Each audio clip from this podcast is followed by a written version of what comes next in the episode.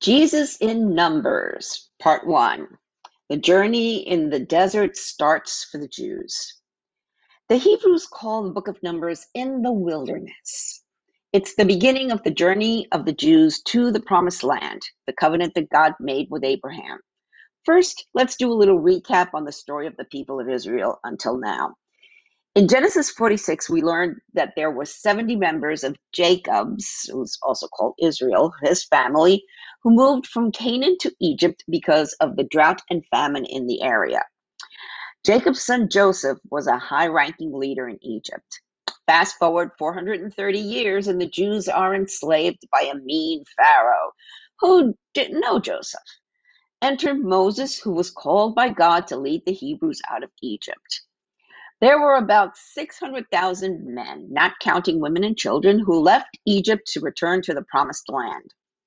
It's a year since I left Egypt, and during that time, God gave Moses some rules and laws that they, the Jews, needed to follow and stay right with God. He also gave Moses detailed instructions on building their mobile church or tabernacle, as well as strict rules of sacrificing for atonement. And after going through all those lessons, I'm really glad that Jesus made the final and ultimate sacrifice and we don't have to go through all those rites and rituals because Jesus paid it all. All right. So we find the Jews getting ready to set out finally to the promised land. But before any road trip, there's got to be a little organization, especially if you're trying to move 2 million people into an inhabited land where there was going to be resistance. So let's dig in. We're in Numbers chapter 1.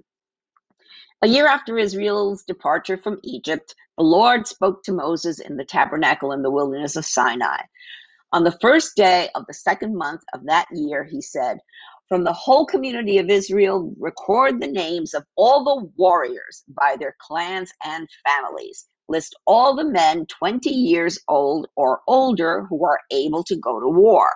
You and Aaron must register the troops, and you will be assisted by one family leader from each tribe. Now, in Numbers, which is what one of the reasons it's called Numbers is it's got all the numbers of all the of all these leaders, but they've got some strange names, and I'm just going to let you read them on your own. You look in your Bible. You can go up on my blog, and there's a link um, to the um, uh, the Bible app online. But just to refresh, the tribes of Israel were Reuben, Simeon, Judah, Issachar, Zebulun, Ephraim, Ephraim, the son of Joseph, Manasseh, the other son of Joseph, Benjamin, Dan, Asher, Gad, Naphtali, and Levi. But wait, there's 13. Well, God decided to give Joseph's two sons each a tribe, and the Levites, being the priestly tribe, don't count. I'm skipping around numbers a little bit so I don't bore you with all the numbers. But you can read it all if you click on my blog um, or go to your Bible and just you know just just read through it and you kind of understand a little bit better where all these names and leaders and so forth. So each tribe had a leader. Okay. So let's go on, and um, and then the the book also lists um, how many people were on each tribe. So um, we're in Numbers 1, verse uh, 16. These are the chosen leaders of the community, the leaders of their ancestral tribes, the heads of the clans of Israel. So Moses called together those chosen leaders and they assembled the whole community of Israel on that very day. All the people were registered according to their ancestry by their clans and families. The men of Israel uh, who were 20 years old or 20 years old or older were listed one by one, just as the Lord had commanded Moses. So Moses recorded their names in the wilderness of Sinai. Now, this is going to be important when we get down a little further into into numbers. Um, how this generation here, this 20 years or older uh, bunch of people, bunch of men, is it's going to come in. So I just want to keep that in mind. So all total, there were 603,550 men of fighting age. And we pick it up again in verse 47. But this total did not include the Levites, for the Lord said to Moses, Do not include the tribe of Levi in the registration. Do not count them with the rest of the Israelites. Put the Levites in charge of the tabernacle of the covenant, along with all its furnishings and equipment. They must carry the tabernacle and all its furnishings as you travel, and they must take care of it and camp around it. Whenever it is time for the tabernacle to move, the Levites will take it down, and when it's time to stop, they will set it up again. But any unauthorized person who goes too near the tabernacle must be put to death. Each tribe of Israel will camp in a designated area with its own family banner. But the Levites will camp around the tabernacle of the covenant to protect the community of Israel from the Lord's anger. The Levites are responsible to stand guard around the tabernacle. So the Israelites did everything just as the Lord had commanded Moses. See, they're obeying right now. So, okay, let's see how long this obedience lasts. Okay, now we're going to go quickly through numbers two and four, but again, we're skipping around, but I do um, recommend that you read it on your own. So, Numbers 2, verse 1 starts Then the Lord gave these instructions to Moses and Aaron. When the Israelites set up camp, each tribe will be assigned its own area. The tribal divisions will camp beneath their family banners on all four sides of the tabernacle, but at some distance from it. so, basically, three sets of tribes were to camp on each of the four sides of the tabernacle, but some distance away. Then the three sons of Levi and their clans would camp between the Israelites and the tabernacle to protect it. And Moses and Aaron and their families camped at the entrance. So the Levite clan altogether had 22,000 males. Numbers 217 reads Then the tabernacle carried by the Levites will set out from the middle of the camp. All tribes are to travel in the same order that they camp, each in position under the appropriate family banner. Okay. Um, that was numbers 217. Now we're in numbers 311. And the Lord said to Moses, Look, I have chosen the Levites from among the Israelites to serve as substitutes for all the firstborn sons of the people of Israel. The Levites belong to me, for all the firstborn males are mine. On the day I struck down all the firstborn sons of the Egyptians, that's that final plague, that I set apart for myself all the first, firstborns in Israel, uh, both of people and of animals. They are mine. I am the Lord. Those numbers 3, 11 through 13. Moving the tabernacle. Moving is not fun. In my adult life, I've moved over 30 times. It's a traumatic experience. In Exodus, we saw how intricate the tabernacle was. Imagine having to tear down and set up all the time, and it's going to be perfect. That's where the Levites came in. That was their job. And Numbers 4 goes into detail on the duties of each of the Levite clans. It's amazing how organized God was. And again, you can read it in your Bible. You can click on over to my blog and and and click where it says Numbers chapter four, and then you can uh, you can read it there. Now, uh, Numbers three fourteen. The Lord spoke again to Moses in the wilderness of Sinai. He said, Record the names of the members of the tribe of Levi by their families and clans. List every male who was one month old or older. Moses listed them just as the Lord had commanded. I saw that. I'm like, a one month old baby's going to be able to carry stuff from the tabernacle. But nope, that's what God said. Okay. Well, Levi had three sons whose names were Gershon, Kohath, and Merari. Practice that last one. So Gershon had two sons. So uh, numbers 325. So uh, these two clans, Gershon, were responsible to care for the tabernacle, including the sacred tent with its layers of coverings, the curtain at its entrance, the curtains of the courtyard that surrounded the tabernacle and altar, and the curtain at the courtyard entrance, the ropes, and all the equipment related to their use. Kohath had four sons. These four clans were responsible for the care of the ark, the table, the lampstand, the altars, and the various articles used in the sanctuary, the inner curtain, and all the equipment related to their use. Eleazar, son of Aaron, the priest, was the chief administrator over all the Levites, with special responsibility for oversight of the sanctuary. Merari had two sons. These two clans were responsible for the care of the frames supporting the tabernacle, the crossbars, the pillars, the bases, and all the equipment related to their use.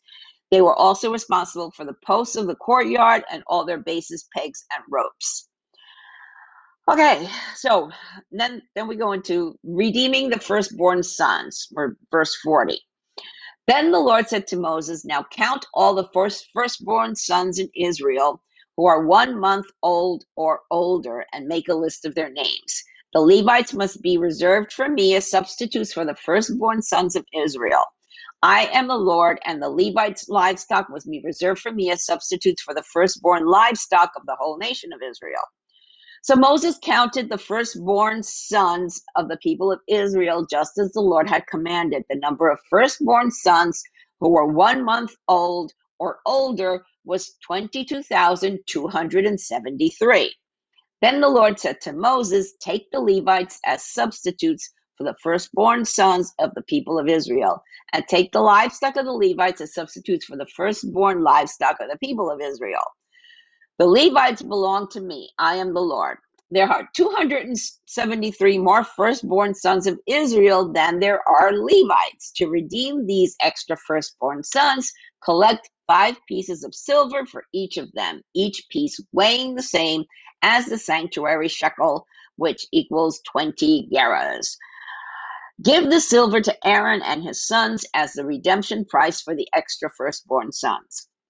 So Moses collected the silver for redeeming the firstborn sons of Israel who exceeded the number of Levites. He collected 1,365 pieces of silver on behalf of these firstborn sons of Israel, each piece weighing the same as the sanctuary shekel. And Moses gave the silver for the redemption of Aaron and his sons, just as the Lord had commanded. All right. So, where's Jesus in all this? Well, Jesus is our substitute. And I'm going to borrow again from the folks at Spoken Gospel, this time from their Bible study, Jesus in all of Numbers. Okay, it, it reads God says that all firstborn males belong to him. This is based on what he did in Exodus. He put to death all the Egyptian firstborn males, but passed over all the Israelites' firstborn. Exodus 12 29 basically the firstborn owe their lives to God. They belong to Him. But instead of taking each firstborn from all the tribes into a service, God allows the Levites to stand in for them as their substitute. So another census is taken to count the firstborn males in Israel. There are 22,273 firstborn males and 22,000 Levite males. That means that the firstborn males have a one for one substitute, except for 273 of them. What are the rest to do? They are bought at a price of five shekels each. Basically, the price on their head is paid. Now, instead of all the firstborn males from every tribe being taken out of their families and land to serve in God's tent, the Levites perform this duty on their behalf. This is a picture of how Jesus is our substitute. We have a price on our heads because of our sin. We deserve what the firstborn Egyptians got death. But God's wrath passes over us when we put our faith in Jesus, who received the penalty we deserved as our substitute. But when Jesus paid for the death we deserved with his life, there was no remainder uh, uh, left unpaid, like the 273 Israelites who had to be bought with money. Jesus paid it all. Moreover, Jesus has performed every tabernacle task that we never could have performed. His own body is the true tabernacle where God dwelt on earth. In our place, he did not pull up some tent pegs and fold some cloth. He allowed the tent of his body to literally be torn down, but the tent didn't stay down. God also set the tent of his body back up in his resurrection.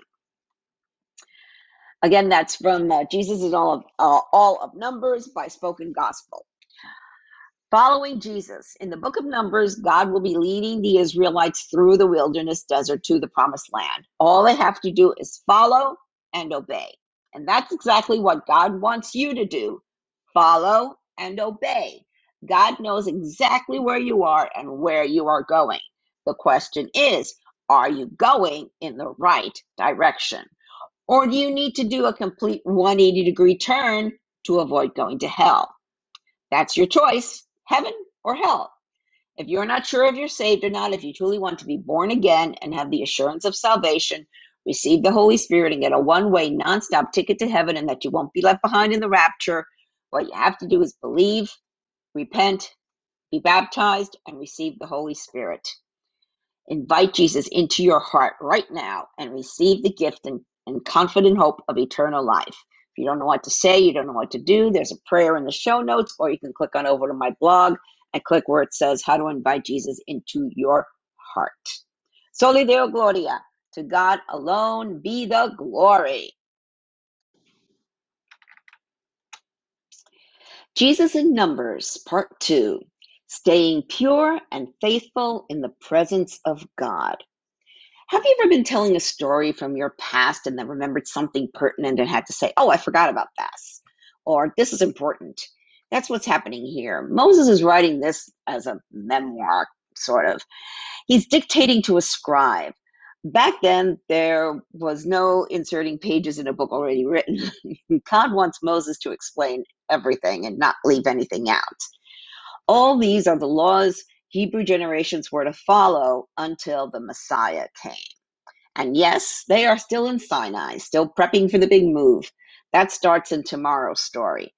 Today, we're making sure everything that's to come before God is pure and holy, like He is holy. These rituals are tiring, which is why, again, I am so glad that Jesus became our last and final sacrifice so we can be holy like He is holy. Let's dig in. We're in Numbers 5 Purity in the Camp. The Lord gave these instructions to Moses Command the people of Israel to remove from the camp anyone who has a skin disease or a discharge, who has become ceremonially unclean by touching a dead person. This command applies to men and women alike. Remove them so they will not defile the camp in which I live among them. So the Israelites did as the Lord had commanded, Moses, uh, commanded Moses and removed such people from the camp. Then the Lord said to Moses, Give the following instructions to the people of Israel. If any of the people, men or women, betray the Lord by doing wrong to another person, they are guilty. They must confess their sin and make full restitution for what they have done, adding an additional 20% and returning it to the person who was wronged. But if the person who was wronged is dead and there are no near relatives to whom restitution can be made, the payment belongs to the Lord and must be given to the priest. Those who are guilty must also bring a ram as sacrifice. They will also be purified and made right with the Lord. All the sacred offerings that the Israelites bring to a priest will belong to him. Each priest may keep all the sacred donations that he receives. That's Numbers 5 1 through 10 and something about the beginning of, of removing the people with contagious diseases. Okay, even God quarantined the sick and not the healthy. That's all I'm going to say about that. Um, the next section in Numbers 5 is protecting marital faithfulness. And it's interesting what they make uh, an unfaithful woman do. Um, you can read it on your own. I'm not going to um, bore you with that. Um, so you can click on over to my blog or, or read in your Bible or the Bible app and numbers numbers five. I'm gonna uh, pop on over to number six, the vow of the Nazarite. Now don't get this confused with Nazareth, the town where Jesus was born. The Hebrew word zar, Z-A-R, means to separate. The vow of the Nazarite was a special vow. Samson was a Nazarite, and we'll read about him in Judges. And he breaks the vow by falling into temptation with Delilah, who cut off his hair. And regarding the, the town of Nazareth, um, if I remember correctly, reading reading something or watching a video or something or other, because the city of David was Bethlehem, and that's where David was born, and that's why Jesus had to be born there. But something happened, and a lot of the descendants of King David moved to Naz- Nazareth they were separate from everybody else. I guess I don't. I'm not sure exactly why or when this happened, but it, that's how. That's kind of how the um, the descendants of David, which are both Mary and Joseph, ended up in Nazareth, which is you know up, up north, rather than staying in Bethlehem, because um, that's where uh, the the uh, the city of David. But um, anyway, that's for another study down the line some other time. All right, number six. Then the Lord said to Moses, Give the following instructions to the people of Israel. If any of the people, either men or women, take the special vow of a Nazarite, setting themselves apart to the Lord in a special way, they must give up wine and other alcoholic drinks. They must not they must not use vinegar made from wine or from other alcoholic drinks. They must not drink fresh grape juice and they must not eat grapes or raisins as long as they are bound by their Nazarite vow. They are not allowed to eat or drink anything that comes from a grapevine, not even the grape seeds or skins. They must never cut their hair throughout the time of their vow, for they are holy and set apart to the Lord until the time of their vow has been fulfilled. They must let their hair grow long, and they must not go near a dead body during the entire period of their vow to the Lord. Even if the dead person is their own father, mother, brother, or sister, they must not defile themselves, for the hair on their head is a symbol of their separation to God. This requirement applies as long as they are set apart to the Lord. And you can continue reading um, all about that in um, uh, in number six. Um, and um, also Samson, which we'll read about down the line in the book of Judges, he was a Nazarite. And he breaks his vow by falling into temptation with Delilah, who cut off his hair. But that's the story down for the book of Judges. That's a little ways down still. At the end of the book of Numbers, we have the priestly blessing, which you may hear often because a lot of uh, pastors use this at the end. Uh, but we pick it up in verse 22. Then the Lord said to Moses, Tell Aaron and his sons to bless the people of Israel with this special blessing. May the Lord bless you and protect you or keep you.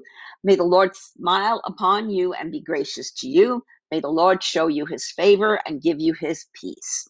Whenever Aaron and his sons have blessed the people of Israel in my name, I myself will bless them. Okay, now um, I in the bottom of my blog I embedded a video um, with Amir Tsarfati, who's a Messianic Jew, and, and he always gives um, this, oh, he calls it the Aaronic blessing in Hebrew, and I love how it sounds. And I've um, queued up the video right to where that blessing is at the end, but you should watch that video because it's it's pertinent um, with what's going on in the Middle East right now. Okay, number seven, the offering of each tribe. So here we have each of the 12 tribes bringing their offering to the tabernacle. Again, I won't bore you with this, but I do encourage you to read it here for yourself so you can get an idea on how tiring rituals can be. Well, we'll, we'll start um, describing it in verse 1. On the day Moses set up the tabernacle, he anointed it and set it apart as holy. He also anointed and set apart all its furnishings and the altar with its utensils. Then the leaders of Israel, the tribal leaders who had registered the troops, came and brought their offerings. Together they brought six large wagons and 12 oxen. There was a wagon for every two leaders and an ox for each leader. They presented these to the Lord in front of the tabernacle. Then the Lord said to Moses, Receive their gifts and use these oxen and wagons for transporting the tabernacle. Distribute them among the Levites according to the work they have to do. So Moses took the wagons and oxen and presented them to the Levites. He gave two wagons and four oxen to the Gershonite division for their work, he gave four wagons and eight oxen to the Merarite division for their work. All their work was done under the leadership of Ithamar, son of Aaron the priest. But he gave none of the wagons or oxen to the Kohathite division, since they were required to carry the sacred objects of the tabernacle on their shoulders. Um, and we'll see, I'll, I'll have a picture of how they carried the Ark of the Covenant. The leaders also presented dedication gifts for the altar at the time it was anointed. They each placed their gifts before the altar. The Lord said to Moses, Let one leader bring his gifts each day for the dedication of the altar. So, this was a dedication offering brought by the leaders of Israel at the time the altar was anointed. 12 silver platters, 12 silver basins, 12 gold incense containers. Each silver platter weighed three and a quarter pounds, and each silver basin weighed a, qu- a one and three quarter pounds. The total weight of the silver was 60 pounds, as measured by the weight of the sanctuary's shekel. Each of the 12 gold containers that was filled with incense weighed four ounces, as measured by the weight of the sanctuary shekel. Did I just read that? Oh, no, I didn't repeat it. Okay. The total weight of the gold was three pounds. 12 young bulls, 12 rams, and 12 one year old male lambs were donated for the burnt offerings along with their prescribed grain offerings. 12 male goats were brought for the sin offerings. Um, 24 bulls, 60 rams, 60 male goats, 61 year old male lambs were donated for the peace offering. This was the dedication offering for the altar after it was anointed. Whenever Moses went into the tabernacle to speak with the Lord, he heard the voice speaking to him from between the two cherubim above the ark's cover, the place of atonement that rests on the ark of the covenant. The Lord spoke to him from there, and that that was verses seven, number seven, verses one through eleven, and then I skipped down to eighty-four and eighty-nine. Okay, so um, yes, I'm, um, I'm, uh, we don't have all that time. so, as I understand it, this is the second longest chapter in the Bible. Um, so when you read this chapter, you should realize what Paul meant when he said that people shouldn't be a slave to the law. Or going in the New Testament to Galatians 5 1. So Christ has truly set us free. Now make sure that you stay free and don't get tied up again in the slavery to the law or religion. You can't be free if you're a slave to religion. And Jesus said in Matthew 11, verse 28, Come to me, all you who are weary and carry heavy burdens, and I will give you rest. Take my yoke upon you. Let me teach you, because I am humble and gentle at heart, and you will find rest for your souls. All right, let's keep going. Numbers 8, preparing the menorah and dedicating the Levites. So the Lord said to Moses, Give Aaron the following instructions. When you set up the seven lamps in the lampstand, or the candles, or the oil burning lights in each of the lamp, the menorah has seven stems.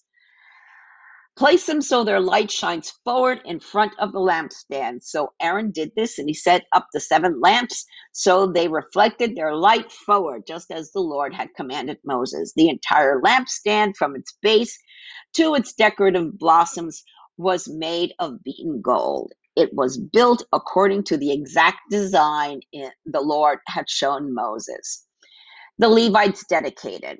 Then the Lord said to Moses, Now set the Levites apart from the rest of the people of Israel and make them ceremonially clean.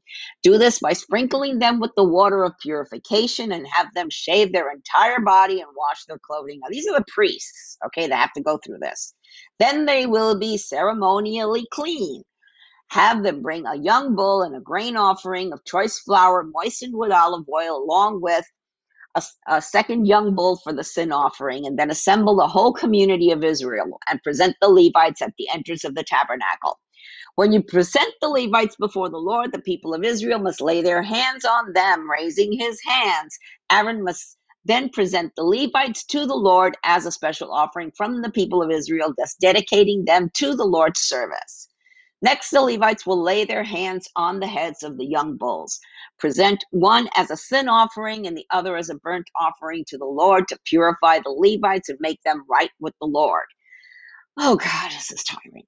Then have the Levites stand in front of Aaron and his sons and raise your hands and present them as a special offering to the Lord. In this way, you will see the Levites, set the Levites apart from the rest of the people of Israel, and the Levites will belong to me. After this, they may go to the tabernacle to do their work because you have purified them and presented them as a special offering.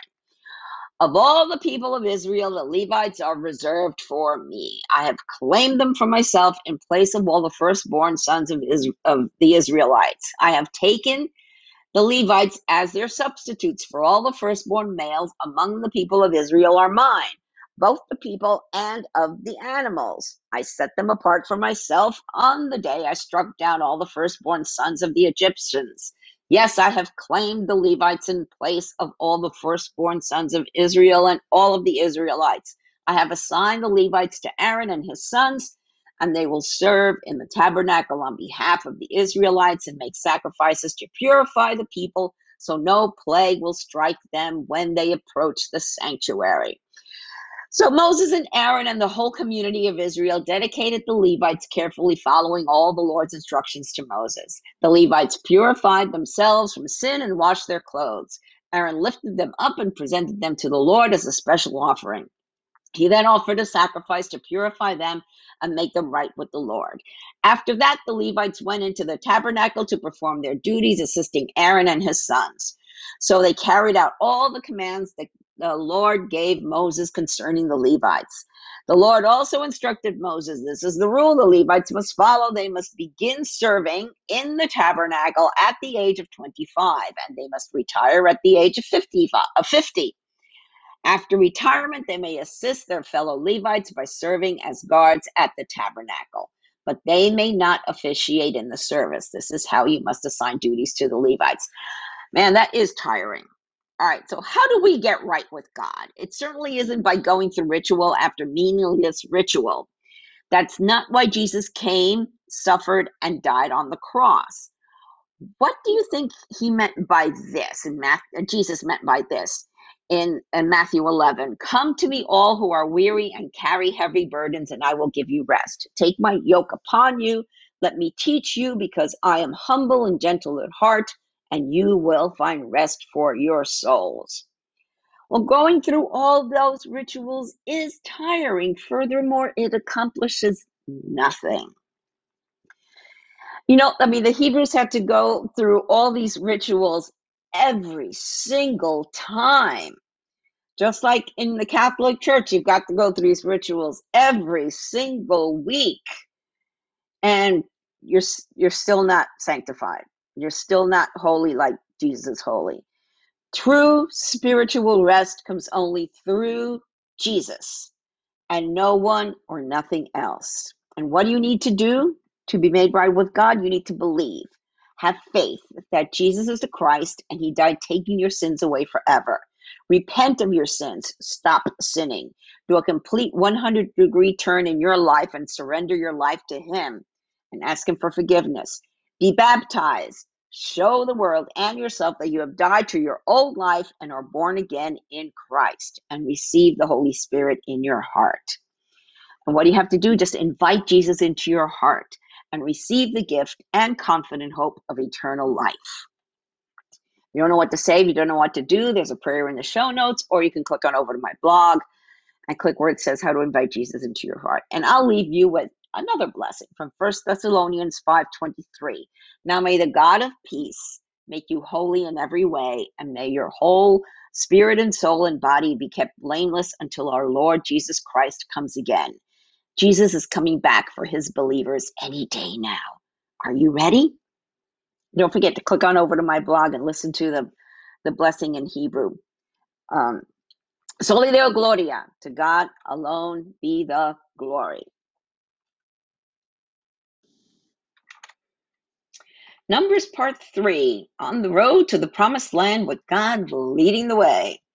It's been two years since God freed the Israelites from captivity in Egypt, and it's time to move on to the promised land. However, in Numbers 9, we have one more memoir from Moses as a reminder to always celebrate the Passover the same time each year. And now, since it's just saying the same thing all over again, I'm going to let you read it on your own. You can click on over to my blog or just grab your Bible or Bible app. Uh, back in my tour guide days in the 80s, I once had a group of 28 tourists in Caracas, Venezuela. We were downtown and it was time to get in vans to go to our next destination. I instructed them that they were to gather in the plaza at the designated time. Each time I took a head count, I'd be missing two people. I'd go and find them and Two more would wander off. It was like herding cats. I surely could have used one of the silver trumpets Aaron had to gather the troops back then. Let's dig in. Numbers 9, the fiery cloud. We pick it up in verse 15. On the day of the tab- on the day the tabernacle was set up, the cloud covered it. But from evening until morning, the cloud over the tabernacle looked like a pillar of fire. This was a regular pattern. At night, the cloud that covered the tabernacle had the appearance of fire. Whenever the cloud lifted from over the sacred tent, the people of Israel would break camp and follow it. Wherever the cloud settled, the people of Israel would set up camp. In this way, they traveled in camp at the Lord's command wherever he told them to go. Then they remained in their camp as long as the cloud stayed over the tabernacle. If the cloud remained over the tabernacle for a long time, the Israelites stayed and performed their duty to the Lord. Sometimes the cloud would stay over the tabernacle for only a few days, so the people would stay for only a few days as the Lord commanded. Then, at the Lord's command, they would break camp and move on. Sometimes the cloud stayed only overnight, lifted the next morning. But day or night, when the cloud lifted, the people broke camp and moved on. Whether the cloud stayed over the tabernacle for two days, a month, or a year, the people of Israel stayed in camp and did not move.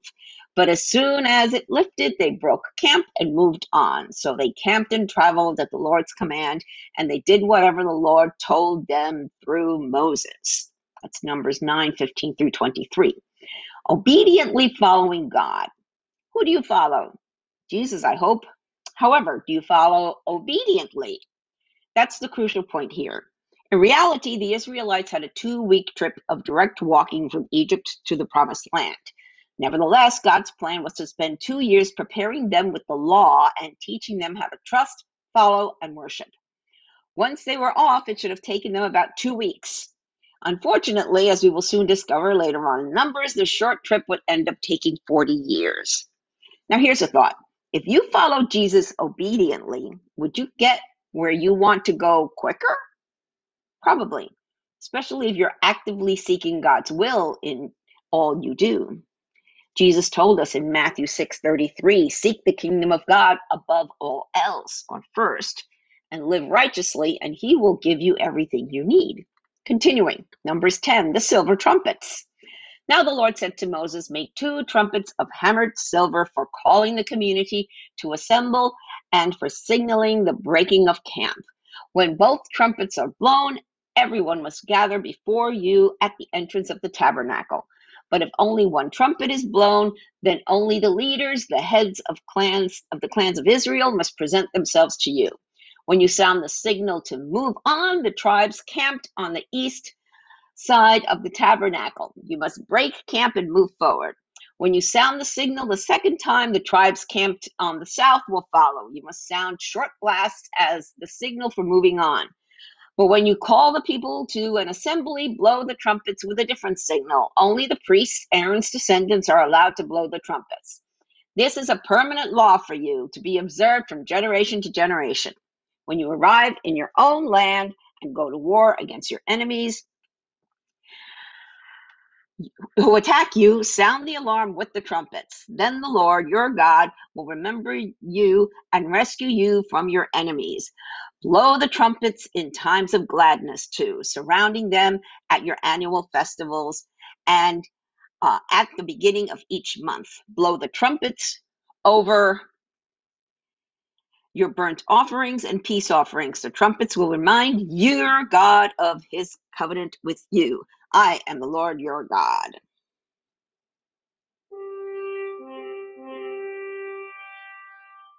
I couldn't resist. That's my uh, that's my signal for uh, text messages on my phone. It's called Sherwood Forest, and it's a heralding trumpet.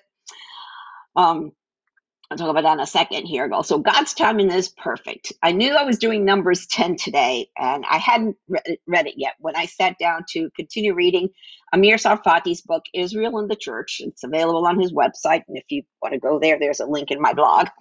In it, there's a chapter called Two Trumpets Are Better Than One, where he referenced Numbers 10 3. Well, I jumped to get my Bible and read it, then read his chapter again and he explained about the use of trumpets in biblical times. The trumpet blasts were used to get people's attention, call a gathering of the people, announce the arrival of a dignitary, and direct people in warfare or during a journey. Uh, maybe think of all the sounds used to get people's attention in historical and modern times, besides, you know, sounds and music and whistles and coming out of your cell phone. You had herald angels army buglers who had a different song for each order, car horns, church bells calling people to come to worship, sirens, a train whistle, foghorn, and the Muslim call to prayer. The one I'm looking forward to is the trumpet call of God. Um, and we find that in First Thessalonians 4 16. Um, For the Lord himself will come down from heaven with a commanding shout, with the voice of the archangel, and with the trumpet call of God. First, the believers who have died will rise from their graves.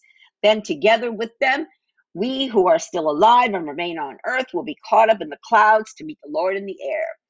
Then we will be with the Lord forever. I described what this might be like in my own fictional Left Behind series, which you could read over in my blog. Um, let's continue. The Israelites leave Sinai. We're in verse 11. In the second year after Israel's departure from Egypt, on the 20th day of the second month, the cloud lifted from the tabernacle of the covenant. So the Israelites set out from the wilderness of Sinai, traveled on from place to place until the cloud stopped in the wilderness of Paran. When the people set out for the first time, following instructions the Lord had given through Moses, Judah's troops led the way. They marched behind their banner, and their leader was Nahshon, son of Amminadab. Okay. Why would um um uh, I there's a whole then they go into the whole list of, of the order that they that they came in, but I've I've got I've kind of summarized them. But why why was Judah leading the way? Wasn't Reuben the oldest? Um, yes, but um, the Messiah would be born out of the tribe of Judah. Hence, God showed them favor. The rest were lined up like this. So Issachar, Zebulun, then the Gershonite and Merarite clans of the Levites who took the tabernacle down and carried it. Then Reuben, Simeon, Gad, then the Kohathite clan of the Levites with the sacred objects from the tabernacle, which would be already set up by the time they got to the next destination. And then Ephraim, Manasseh, Benjamin, Dan, Asher, and finally Naphtali. Okay, continuing in verse 28. This was the order in which the Israelites marched division by division.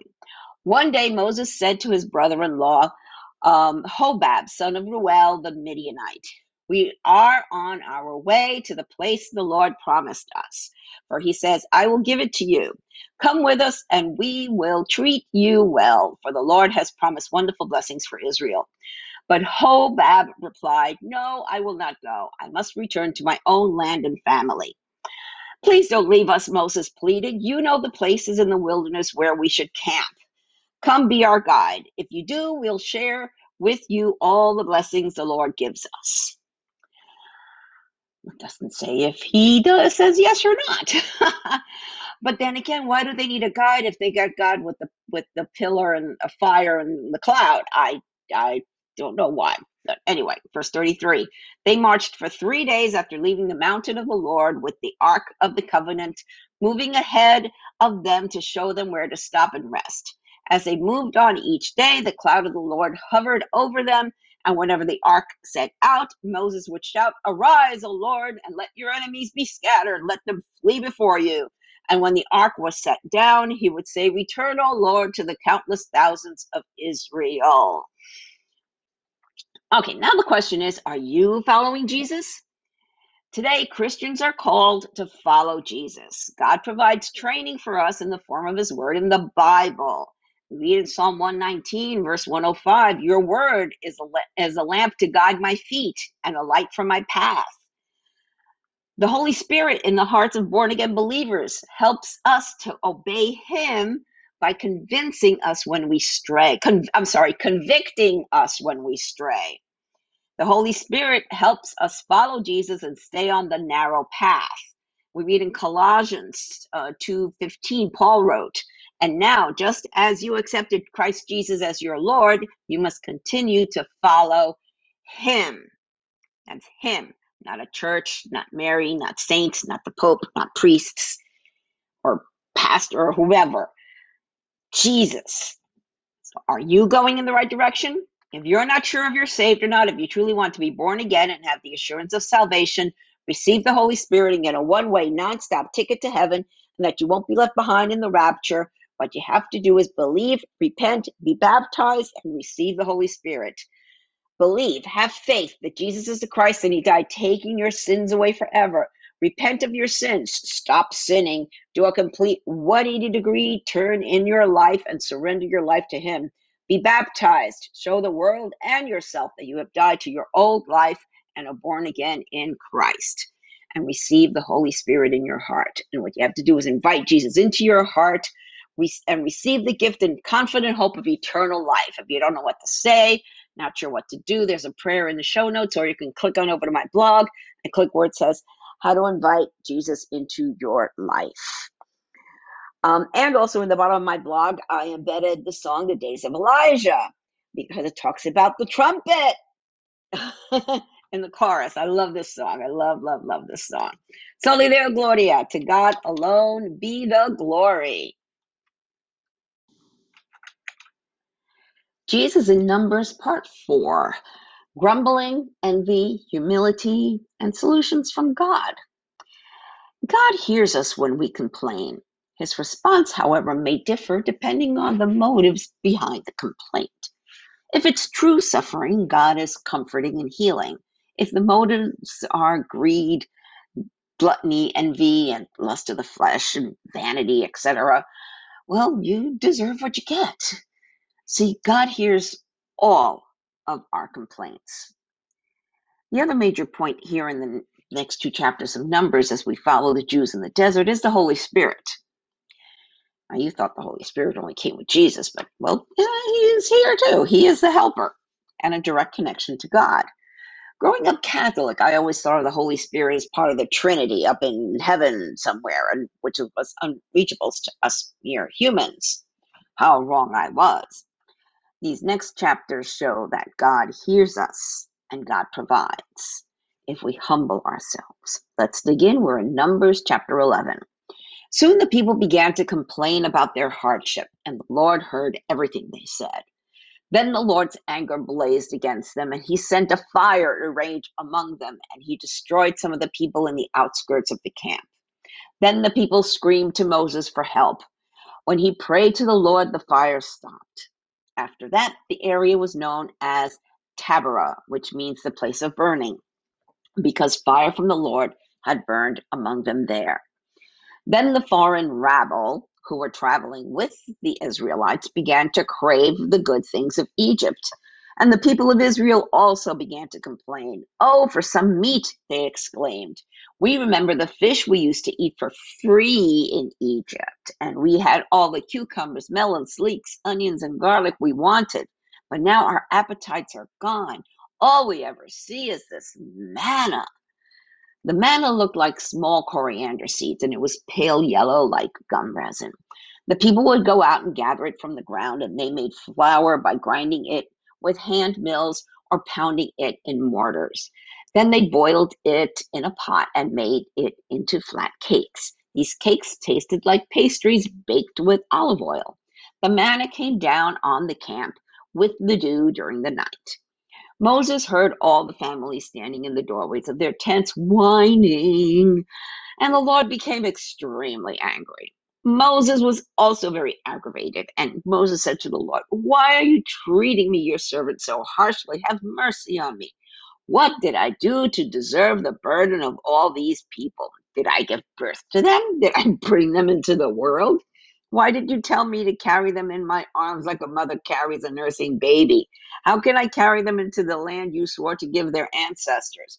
Where am I supposed to get meat for all these people? They keep whining to me, saying, Give us meat to eat. I can't carry all these people by myself. The load is far too heavy.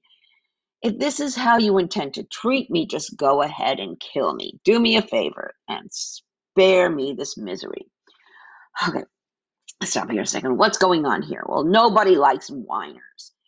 Why did God respond so harshly? First, God saved the people from slavery and captivity in Egypt, and what do they do? Complain. Where's the gratitude? Life isn't easy. No one ever said it would be. One has to be grateful and content with what they have. That, however, requires humility and living with an attitude of gratitude. Next, there were some tagalons from Egypt, that's the rabble, who weren't Jews and weren't committed to God. They got bored with eating manna every day. Hey, it was free food from heaven. Be grateful. No, they wanted meat. All this whining and complaining gets to Moses. He's the leader, he's responsible for all these people, their well being, as well as escorting them to the promised land. He's had it, and he cries out to God. Well, let's continue. Um, verse 16. Then the Lord said to Moses, Gather before me 70 men who are recognized as elders and leaders of Israel. Bring them to the tabernacle to stand there with you. I will come down and talk to you there.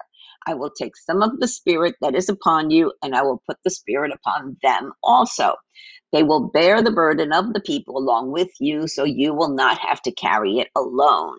Delegation, yeah and say to the people, Purify yourselves, for tomorrow you will have meat to eat. You were whining, and the Lord heard you when you cried, Oh, for some meat! We were better off in Egypt. Now the Lord will give you meat, and you will have to eat it. And it won't be for just a day or two, or for five or ten, even twenty. You will eat it for a whole month until you gag and are sick of it. For you have rejected the Lord who is here among you and you have whined to him, saying, Why did we ever leave Egypt? But Moses responded to the Lord, There are 600,000 foot soldiers here with me, and yet you say, I will give them meat for a whole month. Even if we butchered all our flocks and herds, would that satisfy them? Even if we caught all the fish in the sea, would that be enough? Then the Lord said to Moses, Has my arm lost its power? Now you will see whether or not my words come true. He doubted God. You can't doubt God. God, God's bigger than everything. Verse 23. Then the Lord said to Moses, okay, uh, no, uh, verse 24. So Moses went out and reported the Lord's words to the people. He gathered the 70 elders and stationed them around the tabernacle. And the Lord came down in the cloud and spoke to Moses then he gave the 70 elders the same spirit that was upon Moses. And when the spirit rested upon them, they prophesied. But this never happened again. Two men, Eldad and Medad, hi dad, had stayed behind in the camp. They were listed among the elders, but they had not gone out to the tabernacle. Yet the Spirit rested upon them as well, so they prophesied there in the camp a young man ran and reported to Moses, Eldad and Medad are prophesying in the camp. Joshua, son of Nun, who had been Moses' assistant since his youth, protested, Moses, my master, make them stop. Moses replied, Are you jealous for my sake? Gee, I can imagine Moses. Gee, unbelievable. I wish that all the Lord's people were prophets and that the Lord will put his spirit upon them all. Moses returned to the camp with the elders of Israel. Now the Lord sent a wind that brought quail from the sea and let them fall all around the camp. For miles in every direction, there were quail flying about three feet above the ground. So the people went out and caught quail all that day and throughout the night and all the next day too. No one gathered less than 50 bushels. They spread the quail all around the camp to dry. But while they were gorging themselves on the meat, while it was still in their mouths, the anger of the Lord blazed against the people, and he struck them with a severe plague. I sure give them food poisoning too. So that place was called Kibroth Hatava. All right, Hatava.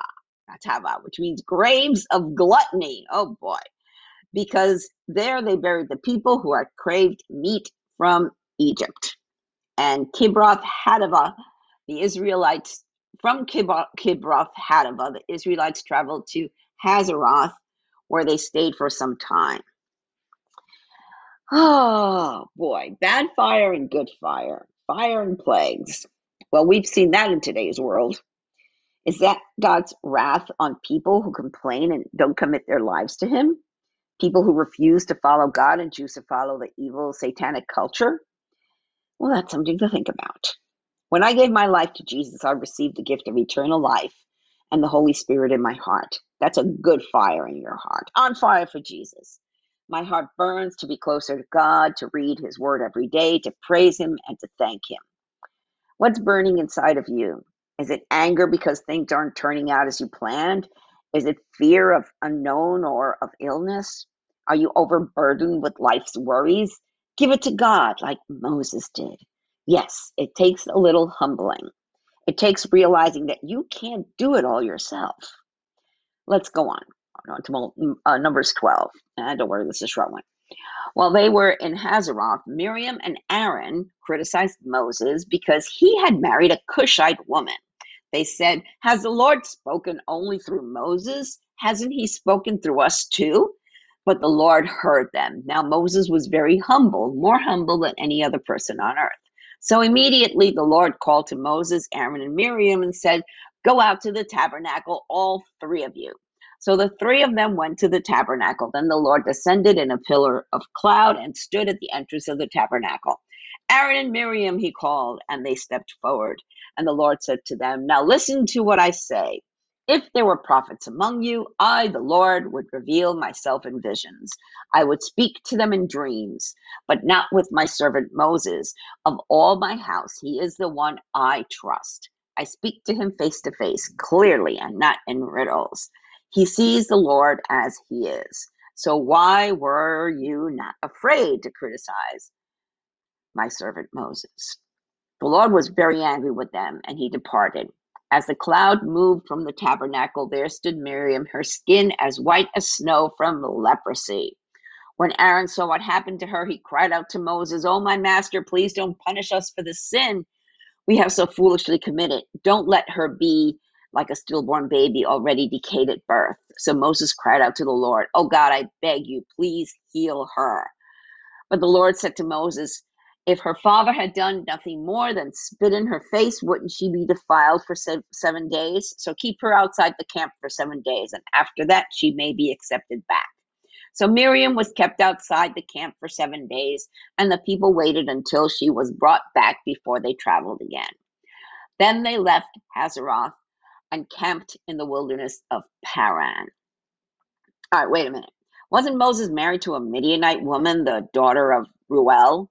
Yes, but apparently she died and Moses married a Cushite woman from Ethiopia. Yes, an African. The problem wasn't racism, it was envy. Aaron and Miriam were envious that God only spoke through Moses. Of course, God hears them. He hears everything. He tells them to come to the tabernacle. Both Miriam and Aaron were leaders too. Aaron was the high priest and Miriam was a worship leader. But they were both envious of the relationship that Moses had with God. God then speaks to all of them. Envy is a root sin that rots away at a person's soul. Envy brought Cain to kill Abel. Why do you think God made it a commandment? You know, do not covet. Envy doesn't trust, nor does it follow. It leads to evil. James wrote in James 3:16, "For wherever there is jealousy, that's envy or coveting, and selfish ambition, there you will find disorder and evil of every kind." And here's another, it's Proverbs 14:30, "A peaceful heart leads to a healthy body. Jealousy is like cancer in the bones." God struck Miriam with leprosy. That was a death sentence in those days. Aaron begs Moses, who begs God, who heals her, but she's quarantined for seven days. The camp can't move without her, so they wait. It was a lesson for everyone. Gee, even back then they knew to quarantine the sick people and not the healthy. Where's Jesus in all this? Well, Moses was the humble and meek leader of God's people. Jesus is the ultimate leader of all people. He's meek and lowly. Miriam and Aaron are leaders who envied Moses. Jesus' brothers, as well as the leading Jewish priests, envied Jesus. They were jealous of his popularity and his ability to heal people. That anger led to the priests wanting to kill Jesus. Jesus healed Gentiles, and that angered the priests. Jesus' bride, the church of born again believers, is multiracial. The Jews had to wait for seven days for Miriam to be healed. The non believing Jews who were left behind at the rapture will have to endure through seven years of the Great Tribulation. That's seven years. Nevertheless, afterwards, all of Israel will be saved. And you can find that in Romans 11. How's your relationship with Jesus? Jesus didn't suffer on the cross and die so we could have religion. No, he died so that he could have a relationship with you. Yes, you.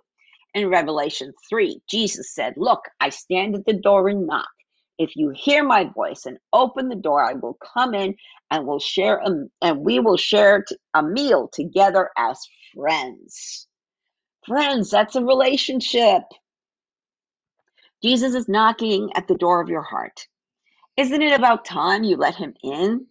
If you're not sure if you're saved or not, if you truly want to be born again and have the assurance of salvation, receive the Holy Spirit and get a one way, non stop ticket to heaven, and that you won't be left behind at the rapture, what you have to do is believe, repent, be baptized, receive the Holy Spirit. Just invite Jesus into your heart and receive the gift and confident hope of eternal life. If you don't know what to say or you don't know what to do, there's a prayer in the show notes, or you can click on over to my blog and click where it says how to invite Jesus into your heart. Also, at the bottom of my blog today, there is a video from um, YouVersion, the Bible app, the free Bible app, on the book of Numbers, what it's all about. Soli Deo Gloria. To God alone be the glory.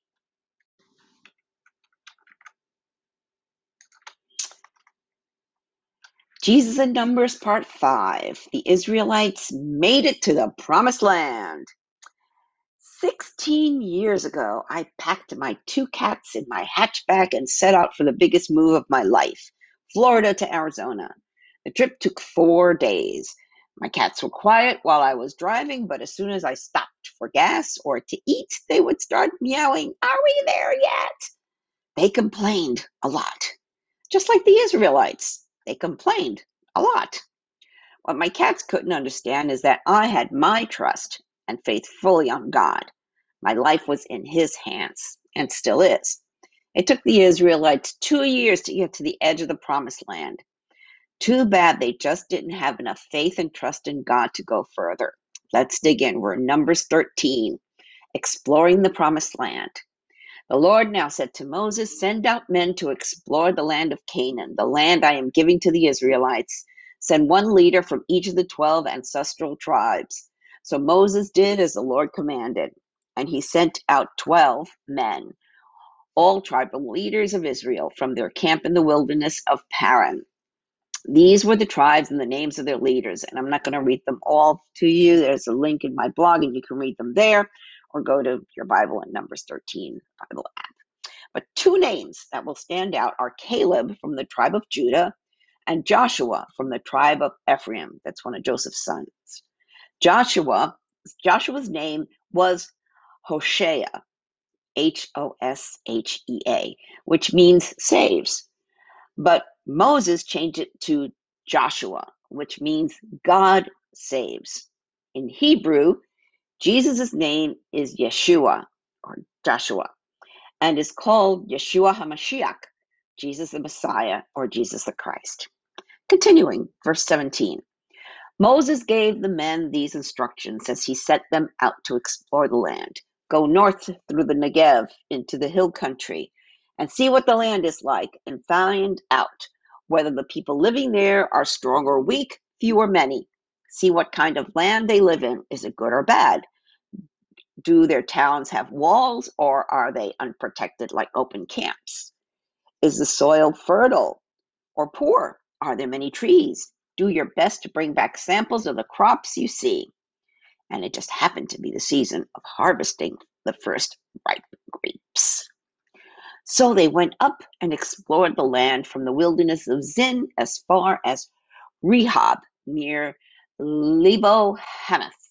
Going north, they passed through the Negev and arrived at Hebron, where Ahiman, Sheshaiah, and Talmai, all descendants of Anak, lived.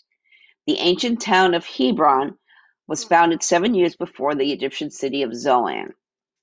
When they came to the valley of Eshcol, they cut down a branch with a single cluster of grapes, so large that it took two of them to carry it on a pole between them. And there's a picture and a map over in my blog, and you can click on over there. they also brought back samples of the pomegranates and figs. That place was called the Valley of Eshcol, which means cluster, because of the cluster of grapes the Israelites men cut there. After exploring the land for 40 days, the men returned to Moses, Aaron, and the whole community of Israel at Kadesh in the wilderness of Paran. They reported to the whole community what they had seen and showed them the fruit they had taken from the land. This was their report to Moses.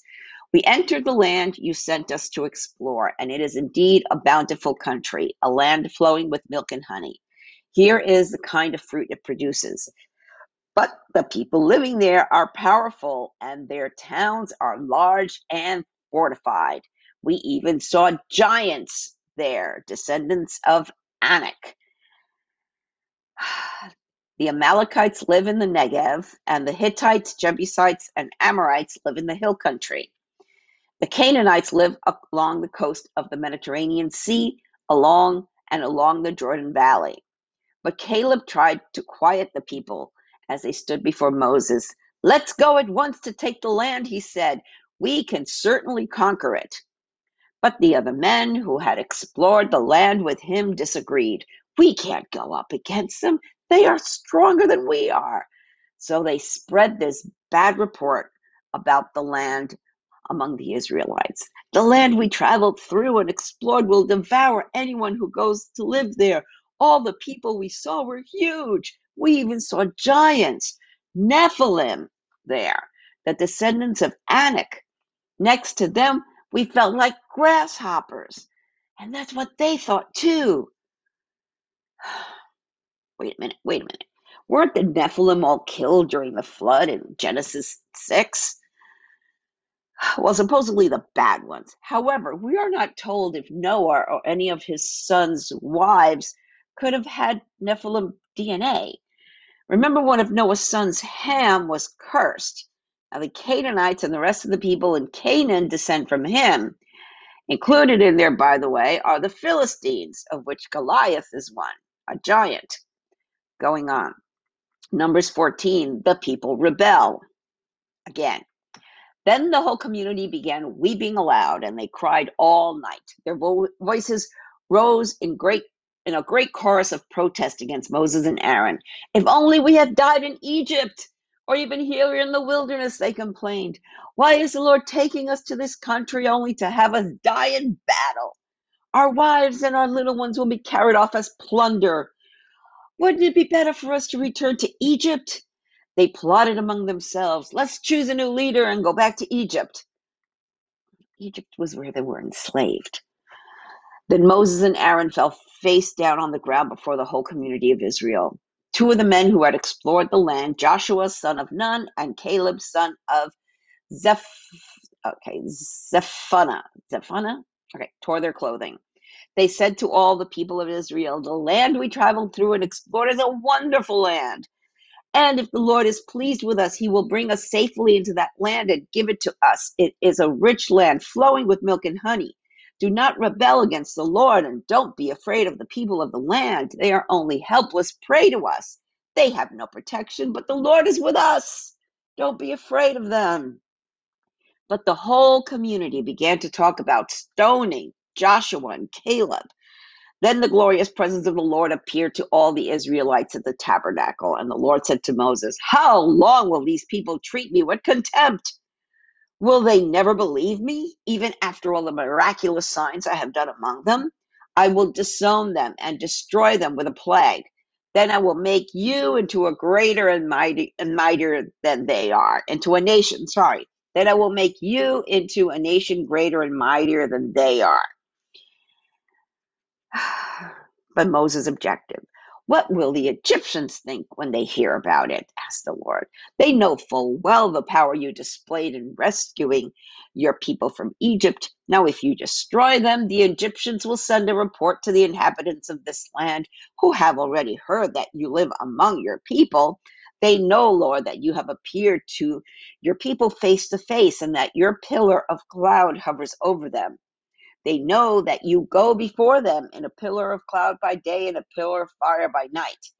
Now, if you slaughter all these people with a single blow, the nations that have heard of your fame will say the Lord was not able to bring them into the land he swore to give them, so he killed them in the wilderness. Please, Lord, prove that your power is as great as you have claimed.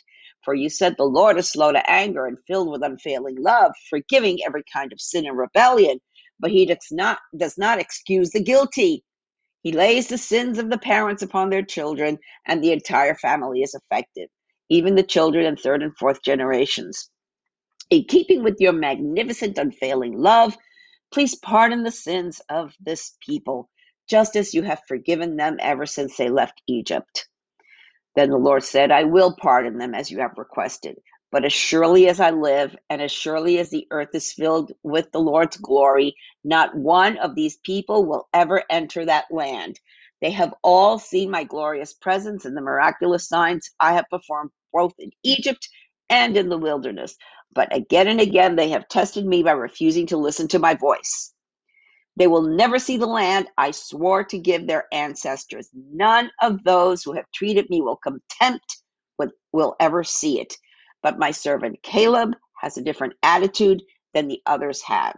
He has remained loyal to me, so I will bring him into the land he explored. His descendants will possess their full share of that land. Now turn around and don't go on toward the land where the Amalekites and Canaanites live. Tomorrow you must set out for the wilderness in the direction of the Red Sea. The Lord punishes the Israelites. Then the Lord said to Moses and Aaron, How long must I put up with this wicked community and its complaints about me? Yes, I have heard the complaints the Israelites are making against me. Now tell them this As surely as I live, declares the Lord, I will do to you the very things I heard you say. You will all drop dead in this wilderness because you complained against me. Every one of you who is 20 years old or older and was included in the registration will die. You will not enter or occupy the land I swore to give you. The only exceptions will be Caleb, son of Jephunneh, and Joshua, son of Nun. You said your children will be carried off as plunder. Well, I will bring them safely into the land, and they will enjoy what you have despised. But as for you, you will drop dead in this wilderness, and your children will be like shepherds wandering in the wilderness for 40 years. In this way, they will pay for your faithlessness until the last of you lies dead in the wilderness. Because your men explored the land for 40 days, you must wander in the wilderness for 40 years, a year for each day, suffering the consequences of your sins. Then you will discover what it is like to have me for an enemy. I, the Lord, have spoken. I will certainly do these things to every member of the community who has conspired against me. They will be destroyed here in this wilderness, and here they will die. Then ten, the ten men Moses had sent to explore the land, the ones who incited rebellion against the Lord with their bad report, were struck dead with a plague before the Lord. Of the twelve who had explored the land, only Joshua and Caleb remained alive. When Moses reported the Lord's, the Lord's words to all the Israelites, the people were filled with grief. Then they got up early the next morning and went to the top of the range of hills. Let's go, they said. We realize that we have sinned, but now we are ready to enter the land the Lord has promised us. But Moses says, Why are you now disobeying the Lord's orders to return to the wilderness? It won't work. Do not go up into the land. Now you will only be crushed by your enemies because the Lord is not with you. When you face the Amalekites and the Canaanites in battle, you will be slaughtered.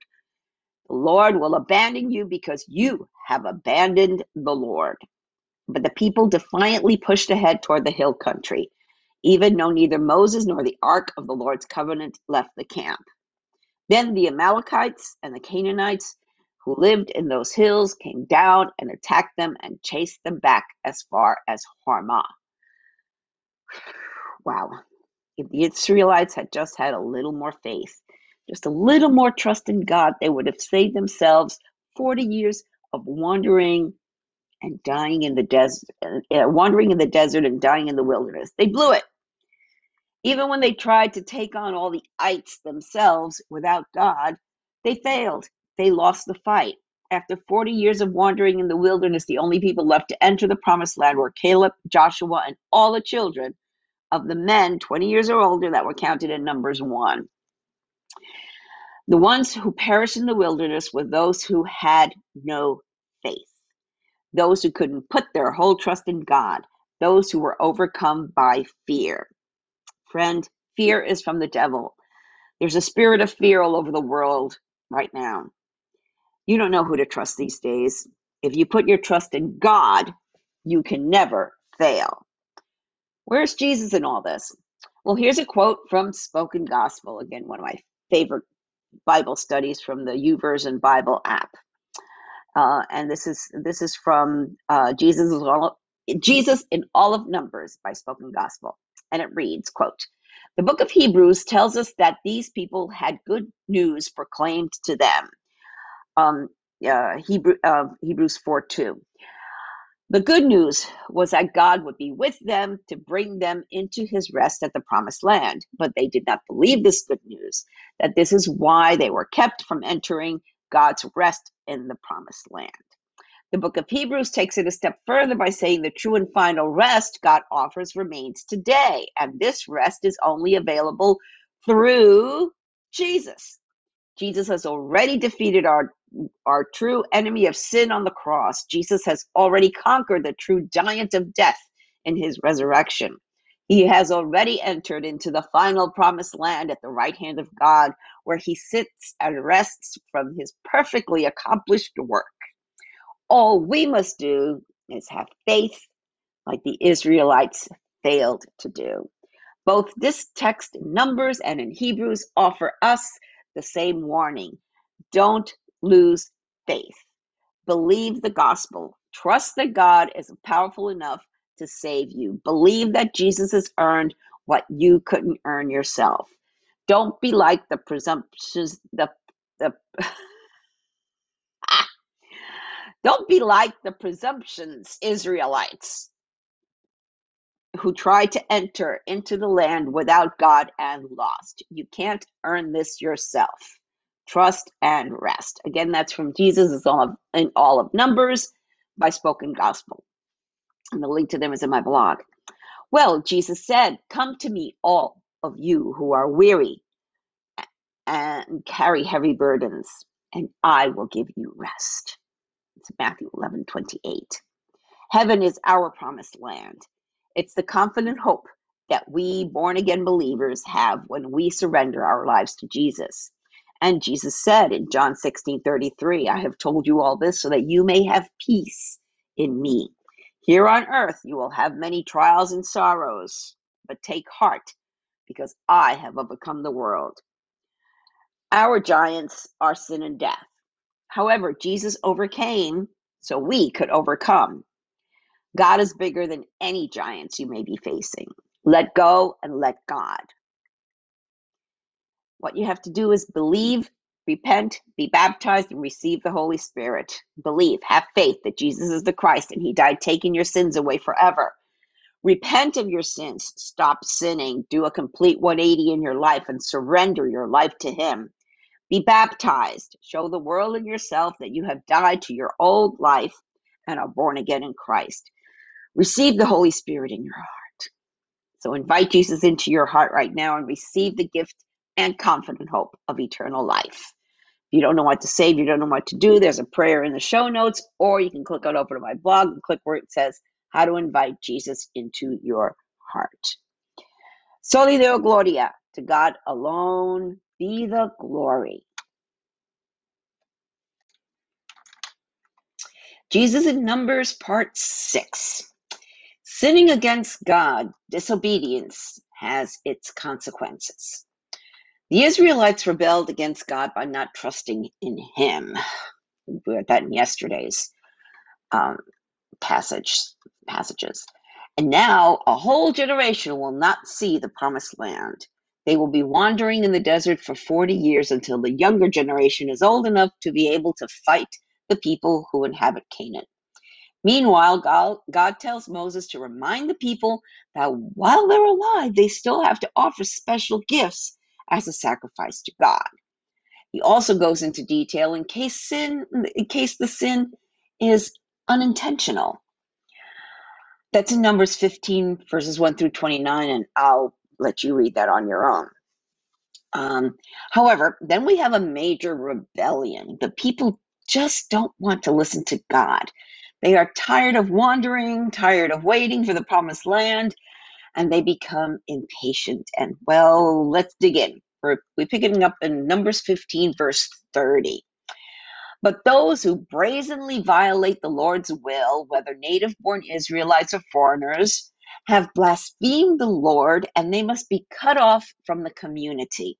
Since they have treated the Lord's word with contempt and deliberately disobeyed his command, they must be completely cut off and suffer the punishment for their guilt. Penalty for breaking the Sabbath. One day, while the people of Israel were in the wilderness, they discovered a man gathering wood on the Sabbath day. The people who found him doing this took him before Moses, Aaron, and the rest of the community. They held him in custody because they did not know what to do with him. Then the Lord said to Moses, The man must be put to death.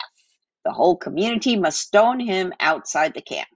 So the whole community took the man outside the camp and stoned him to death, just as the Lord had commanded Moses. God's not fooling around. Tassels on clothing. Then the Lord said to Moses, Give the following instructions to the people of Israel. Throughout the generations to come, you must make tassels for the hems of your clothing and attach them with a blue cord. When you see the tassels, you will remember and obey all the commands of the Lord instead of following your desires and defiling yourselves as you are prone to do.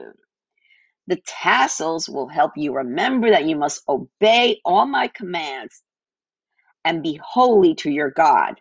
I am the Lord your God who brought you out of the land of Egypt that I might be your God. I am the Lord your God. It has to keep reminding people. So if you've ever wondered why religious Jewish men wear tassels on their clothing or shawls, now you know. It wasn't a fashion statement. They are obeying the law, which makes me ever more grateful of the sacrifice that Jesus did once and for all, fulfilling all the laws of Moses in redemptions for our sins, past, present, and future. Now comes the interesting story. We're in number 16 and we have Korah's rebellion. One day, Korah, son of Izhar, descendant of Kohath, son of Levi, conspired with Dathan and Abiram, the sons of Eliab, and On, the son of Peleth, from the tribe of Reuben. They incited a rebellion against Moses along with 250 other leaders of the community, all prominent members of the assembly. They united against Moses and Aaron and said, You have gone too far. The whole community of Israel has been set apart by the Lord, and He is with all of us. What right do you have to act as though you are greater than the rest of the Lord's people? When Moses heard what they were saying, he fell face down on the ground. Then he said to Korah and his followers, Tomorrow morning the Lord will show us who belongs to him and who is holy. The Lord will allow only those whom he selects to enter his own presence. Korah, you and all your followers must prepare your incense burners, light fires in them tomorrow, and burn incense before the Lord. Then we will see whom the Lord chooses as his holy one. You Levites are the ones who have gone too far. Then Moses spoke again to Korah. Now listen, you Levites. Does it seem insignificant to you that the God of Israel has chosen you from among all the community of Israel to be near him so you can serve in the Lord's tabernacle and stand before the people to minister to them? Korah, he has already given this special ministry to you and your fellow Levites. Are you now demanding the priesthood as well? The Lord is the one you and your followers are really revolting against. For who is Aaron that you are complaining about him? Then Moses summoned Dathan and um, Abiram, the sons of Eliab, but they replied, We refuse to come before you. Isn't it enough that you brought us out of Egypt, a land flowing with milk and honey, to kill us here in this wilderness? And that you now treat us like your subjects. What's more, you haven't brought us into another land flowing with milk and honey. You haven't given us a new homeland with fields and vineyards. Are you trying to fool these men? We will not come. Then Moses became very angry and said to the Lord, Do not accept their grain offerings. I have not taken so much as a donkey from them.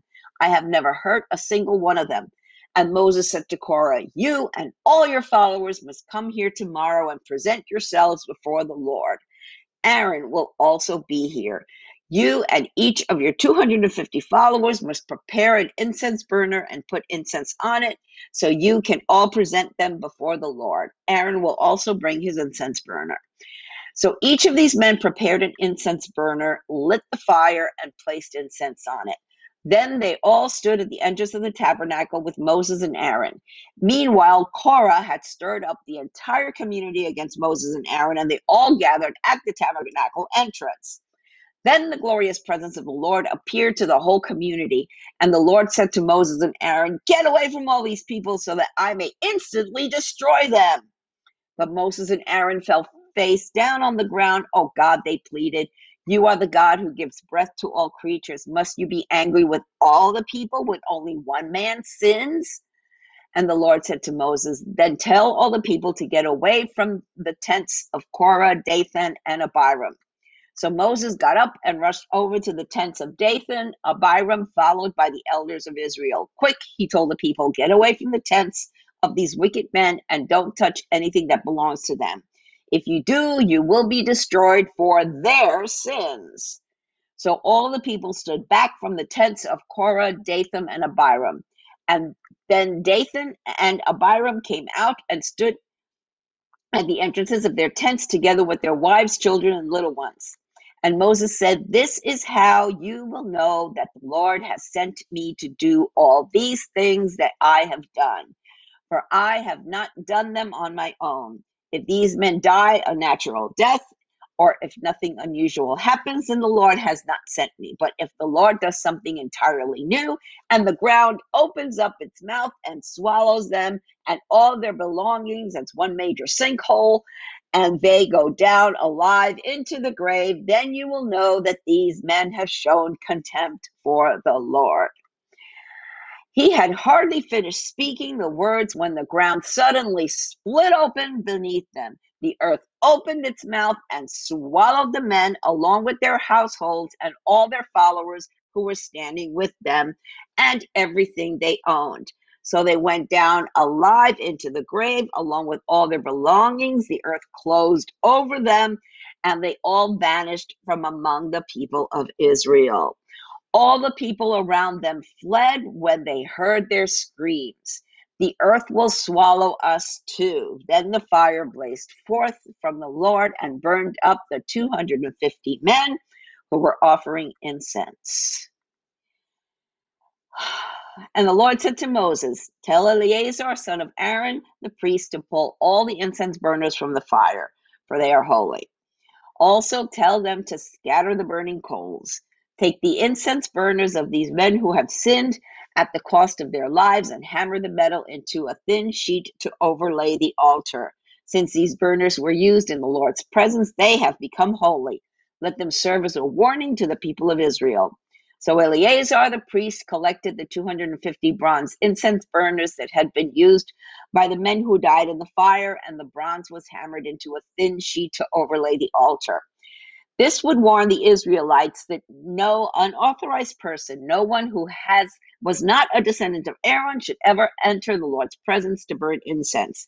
If anyone did, the same thing would happen to him as happened to Korah and his followers.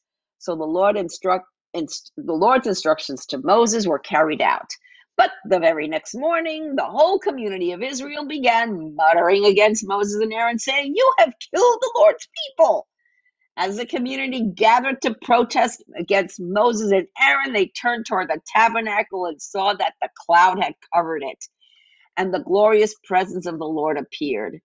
Moses and Aaron came and stood in front of the tabernacle, and the Lord said to Moses, Get away from all these people so that I can instantly destroy them. But Moses and Aaron fell face down on the ground, and Moses said to Aaron, Quick, take an incense burner and place burning coals on it from the altar, lay incense on it, and carry it out among the people to purify them and make them right with the Lord. The Lord's anger is blazing against them. The plague has already begun. Aaron did as Moses told him and ran out among the people. The plague had already begun to strike down the people, but Aaron burned the incense and purified the people. He stood between the dead and the living, and the plague stopped. But 14,700 people died in that plague, in addition to those who had died in the affair involving Korah, 250. Then, because the plague had stopped, Aaron returned to Moses at the entrance of the tabernacle. And we'll continue the story tomorrow. But think about what I said before. Jesus came to fulfill all the laws of Moses. He was the ultimate sacrifice and atonement for all our sins. When we believe, repent, and surrender our lives to Jesus, we will not perish. We will not end up in hell. We do join him in heaven. Where you spend eternity is your choice. If you're not sure if you're saved or not, if you truly want to be born again and have the assurance of salvation, receive the Holy Spirit and get a one way, non-stop ticket to heaven, and that you won't be left behind at the rapture, what you have to do is believe, repent, be baptized, and receive the Holy Spirit. Believe, have faith that Jesus is the Christ and he died taking your sins away forever. Repent of your sins. Stop sinning. Do a complete 180 degree turn in your life and surrender your life to him. Be baptized. Show the world and yourself that you have died to your old life and are born again in Christ and receive the Holy Spirit in your heart. So, what are you waiting for? Invite Jesus into your heart and receive the gift and confident hope of eternal life. Soli Deo Gloria. To God alone be the glory. Jesus in Numbers, part 7. Purify yourselves to be in the presence of God. God doesn't ask much of us, just obedience, trust, and purity. Unfortunately, as humans, that is very difficult for us. Emotions and personal feelings get in the way, as do pride, greed, and all the seven deadly sins. This is what happened to the Israelites as well as Moses and Aaron. Already the Israelites grumbled, rebelled, and disobeyed. Now they are doomed to wander the desert until the older generation is dead and the younger generation is old enough. These next chapters of Numbers are important because they point to Jesus as the only way to purify us enough to enter God's presence in heaven. Let's dig in. We're in number 17. We have the budding of Aaron's staff. Then the Lord said to Moses, Tell the people of Israel to bring you 12 wooden staffs, one from each leader of Israel's ancestral ancestral tribes and inscribe each leader's name on his staff. Inscribe Aaron's name on the staff of the tribe of Levi, for there must be one staff for the leader of each ancestral tribe.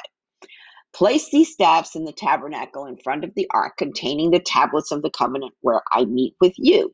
Buds will sprout on the staff belonging to the man I choose.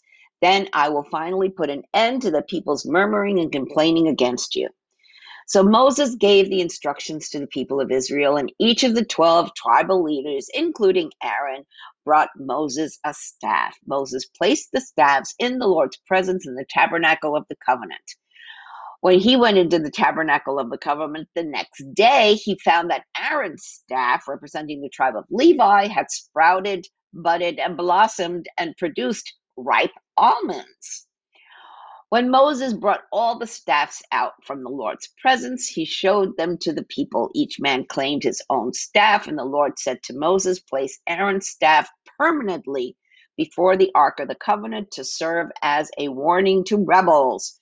This should put an end to their complaints against me and prevent any further deaths. So Moses did as the Lord commanded him. Then the people of Israel said to Moses, Look, we are doomed. We are dead. We are ruined. Everyone who even comes close to the tabernacle of the Lord dies. Are we all doomed to d- die?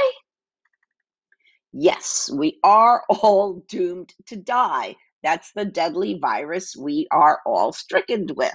However, where our souls end up is a choice you make while you're still living on earth. Let's go on. Numbers 18 Duties of the priests and Levites. God set the tribe of the Levites apart to be priests and special tem- temple tabernacle assistants. No one else could enter the tabernacle, especially the holies of holies where the ark of the covenant was. There was there were special rules for the Levites as well as how they would be supported. So you can read them all in detail in Numbers 18, but I will summarize. So they had the privilege of serving the Lord in the temple. They were in charge of the holy offerings. They could eat food from the holy and sacred offerings as well as partake of the harvest gifts. They did not receive any land. They would be allotted a house in each tribe's area, and we'll see this in the book of Joshua. And they got paid from a tithe of the tithe. That the tithe was 10% of the income, so they they got 10% of the offering. So so each person paid 10% of whatever they made.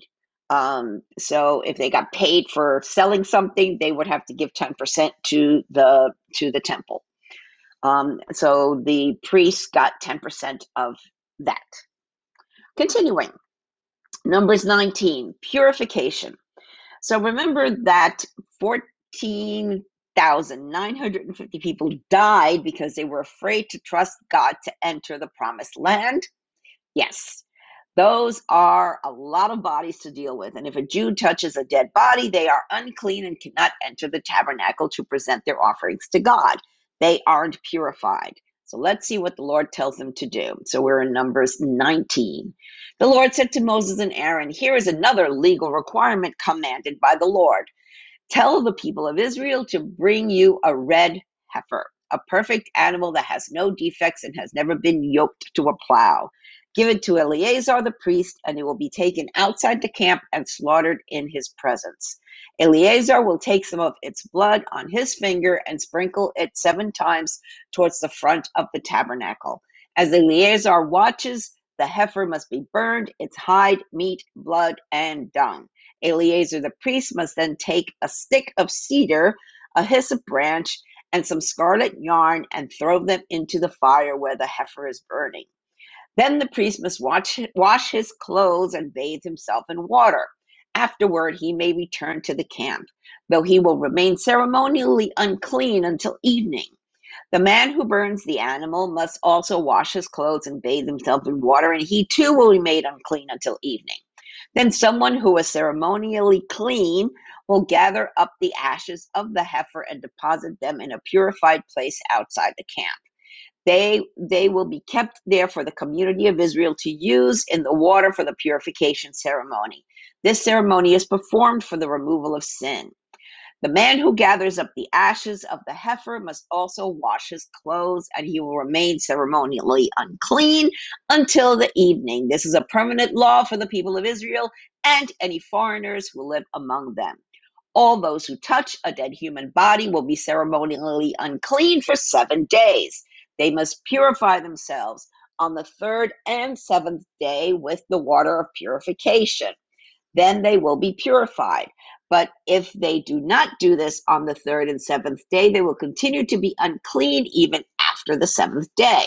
All those who touch a dead body and do not purify themselves in the proper way defile the Lord's tabernacle, and they will be cut off from the community of Israel. Since the water of purification was not sprinkled on them, their defilement continues. This is a a ritual law that applies when someone dies inside a tent. All those who enter that tent and those who were inside when the death occurred will be ceremonially unclean for seven days. Any open container in the tent that was not covered with a lid is also defiled.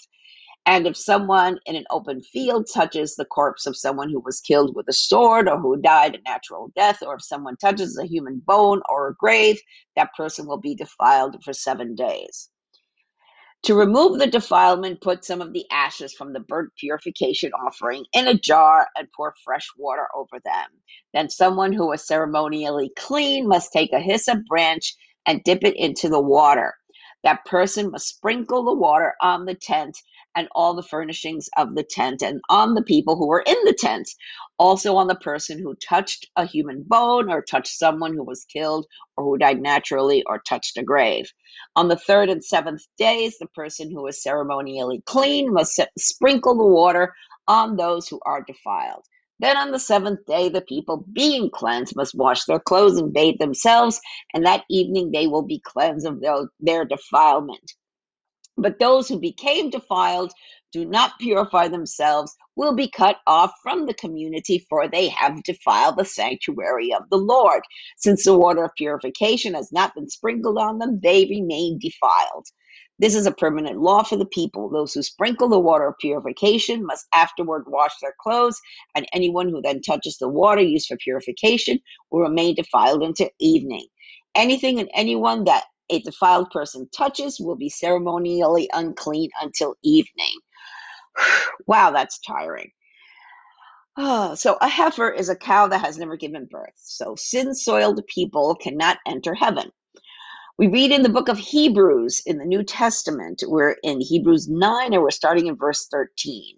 Under the old system, the blood of goats and bulls and the ashes of a heifer could cleanse people's bodies from ceremonial impurity.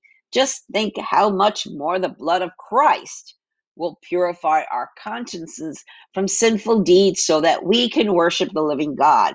For by the power of the eternal Spirit, Christ offered himself to God as a perfect sacrifice for our sins.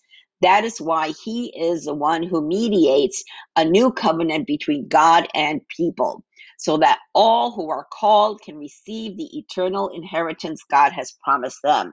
For Christ died to set them free from the penalty of the sins they had committed under that first covenant. Then he said, This blood confirms the covenant God has made with you. And in the same way, he sprinkled blood on the tabernacle and on everything used for worship. In fact, according to the law of Moses, nearly everything was purified with blood. For without the shedding of blood, there is no forgiveness. Jesus' blood is our new covenant. When Jesus died for us on the cross, his blood purified us from all our sin. We are forgiven of our sins, past, present, and future, because of Jesus' sacrifice, we can enter the presence of God in heaven. You can enter heaven only once you believe, repent, are baptized, and receive the Holy Spirit. So believe, have faith that Jesus is the Christ and he died taking your sins away forever. Repent of your sins. Stop sinning do a complete 180 degree turn in your life and surrender your life to Him. Part of the purification process. Okay, can't sin and still, you know, be want to be in the presence of Christ. Be baptized. Okay, show the world and yourself that you have died to your old life and are born again in Christ. And this is the water of purification now. Then receive the Holy Spirit in your heart. And the thing is that um, the, you are your body is now a temple of the Holy Spirit, so your body has to remain pure.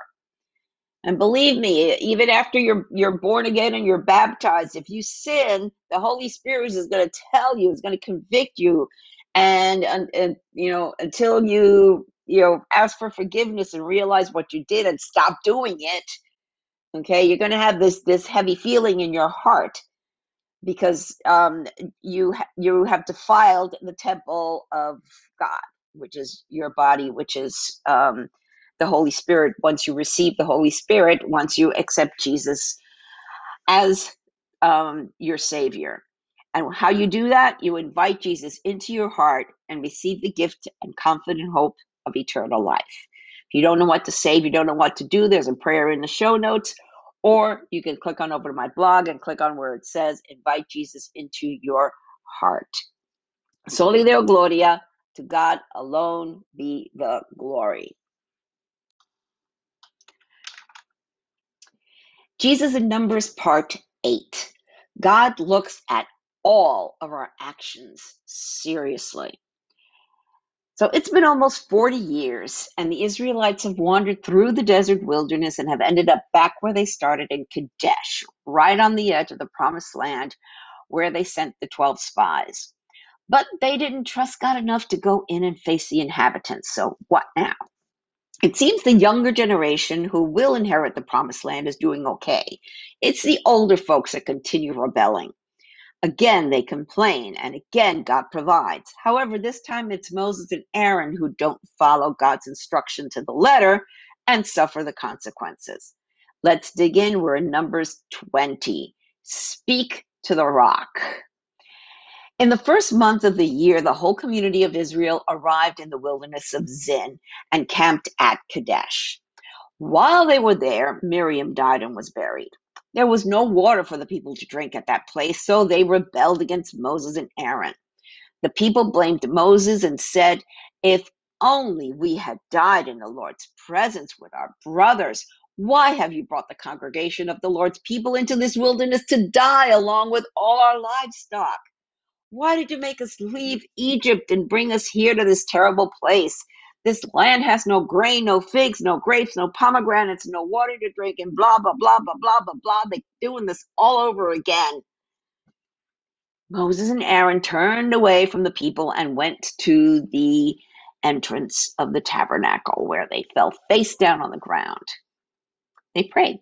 Then the glorious presence of the Lord appeared to them. And the Lord said to Moses, You and Aaron must take the staff and assemble the entire community as the people watch, speak to the rock over there, and it will pour out its water. You will provide enough water from the rock to satisfy the whole community and their livestock. I'm going to read that again because this is important. So it's verse 8.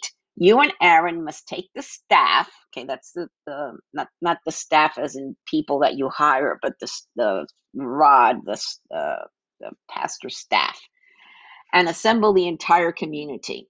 As the people watch, Speak to the rock over there, and it will pour out its water. You will provide enough water from the rock to satisfy the whole community and their livestock. So Moses did as he was told, and he took the staff from the place where it was kept before the Lord. Then he and Aaron summoned the people to come and gather at the rock. Listen, you rebels, he shouted. Must we bring you water from this rock? Then Moses raised his hand and struck the rock twice with the staff, and water gushed out. So the entire community and their livestock drank their fill. So what's wrong? Uh-huh. But the Lord said to Moses and Aaron, Because you did not trust me enough to demonstrate my holiness to the people of Israel, you will not lead them into the land I am giving them. This place was known as the waters of Meribah, which means arguing, because there the people of Israel argued with the Lord and there he demonstrated his holiness among them. So here we have a symbol of Jesus. Jesus is the rock. He gives us living water, which is the Holy Spirit.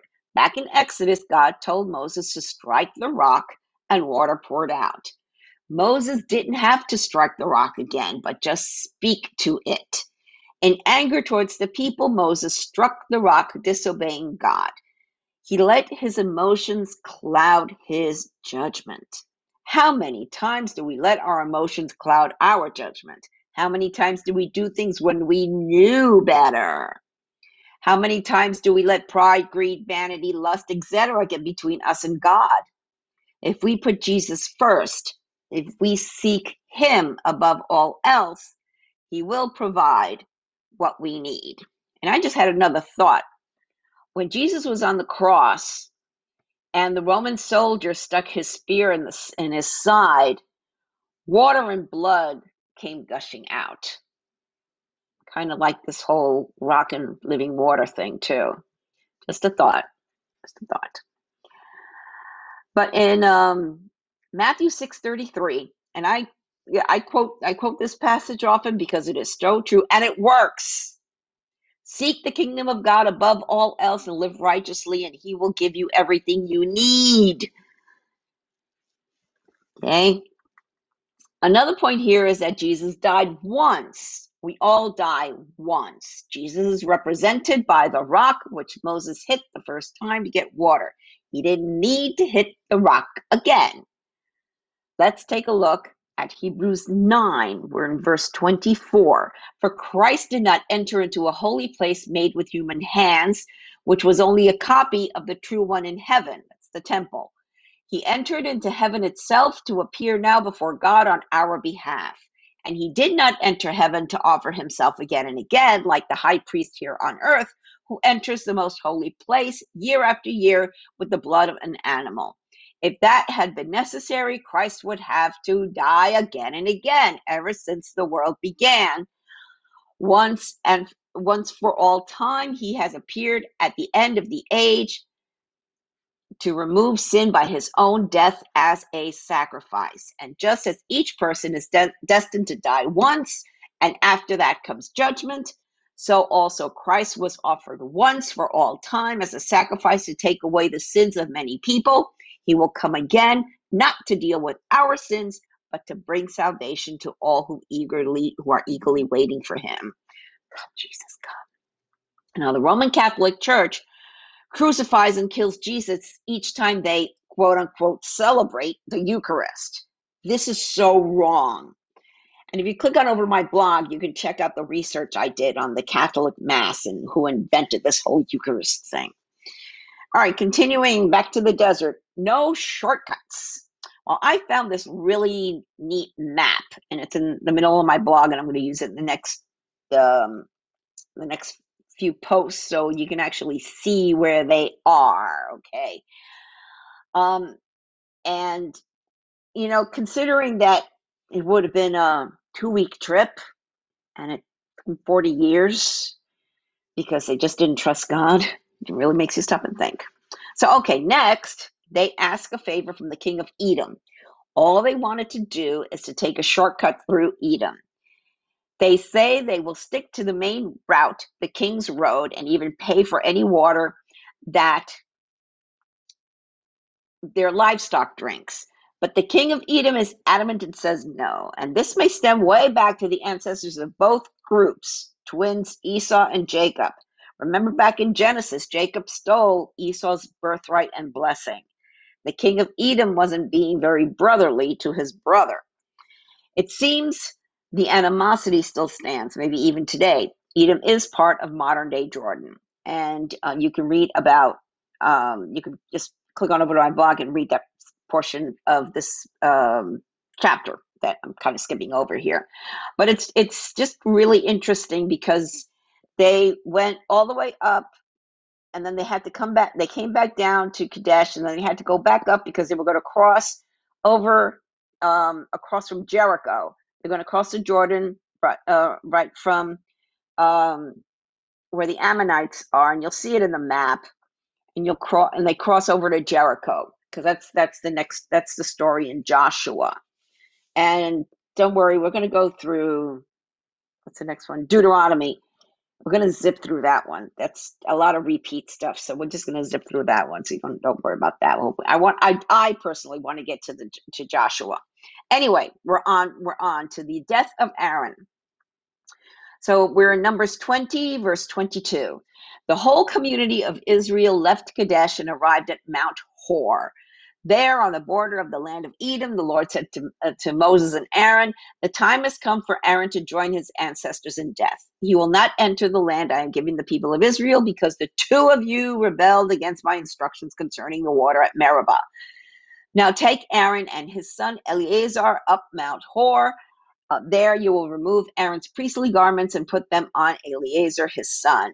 Aaron will die here and join his ancestors. So Moses did as the Lord commanded. The three of them went up Mount Hor together as the whole community watched.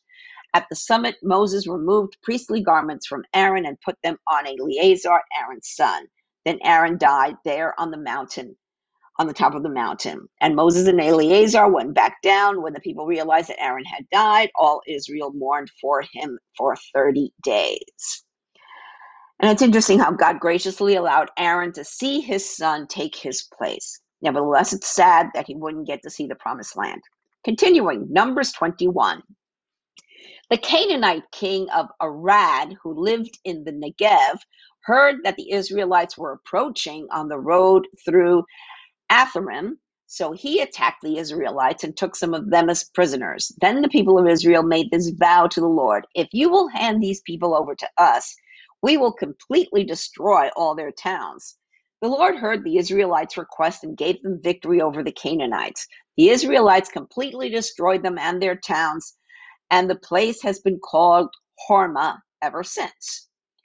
Then the people of Israel set out from Mount Hor, taking the uh, H-O-R, Hor, taking the road to the Red Sea to go around the land of Edom, because the king of Edom wanted to cut through it. But the people grew impatient with the long journey. It's interesting because uh, right uh, right now in uh, a, a little, uh, it's about an hour northeast of where where I am in Phoenix. There's a huge wildfire with uh, with like 85,000 acres. And it has cut off Route 60, which is the main road to a town called Globe.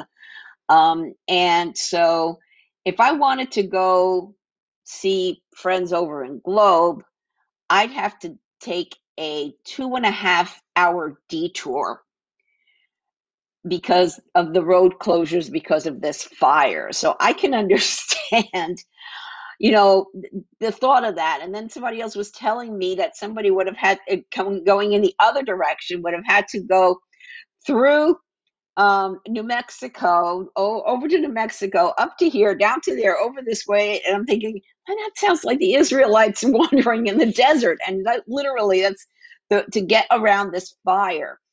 Um, you know, so, you know, and I think of um, Second Chronicles seven thirteen that God says, "I will, I can stop the heavens from giving rain." And I'm paraphrasing, um, and then He says, "If if my people who are called by my name will humble themselves and seek my face, I will forgive them and heal their land." That's what we need right now because our whole southwest area is uh, in drought.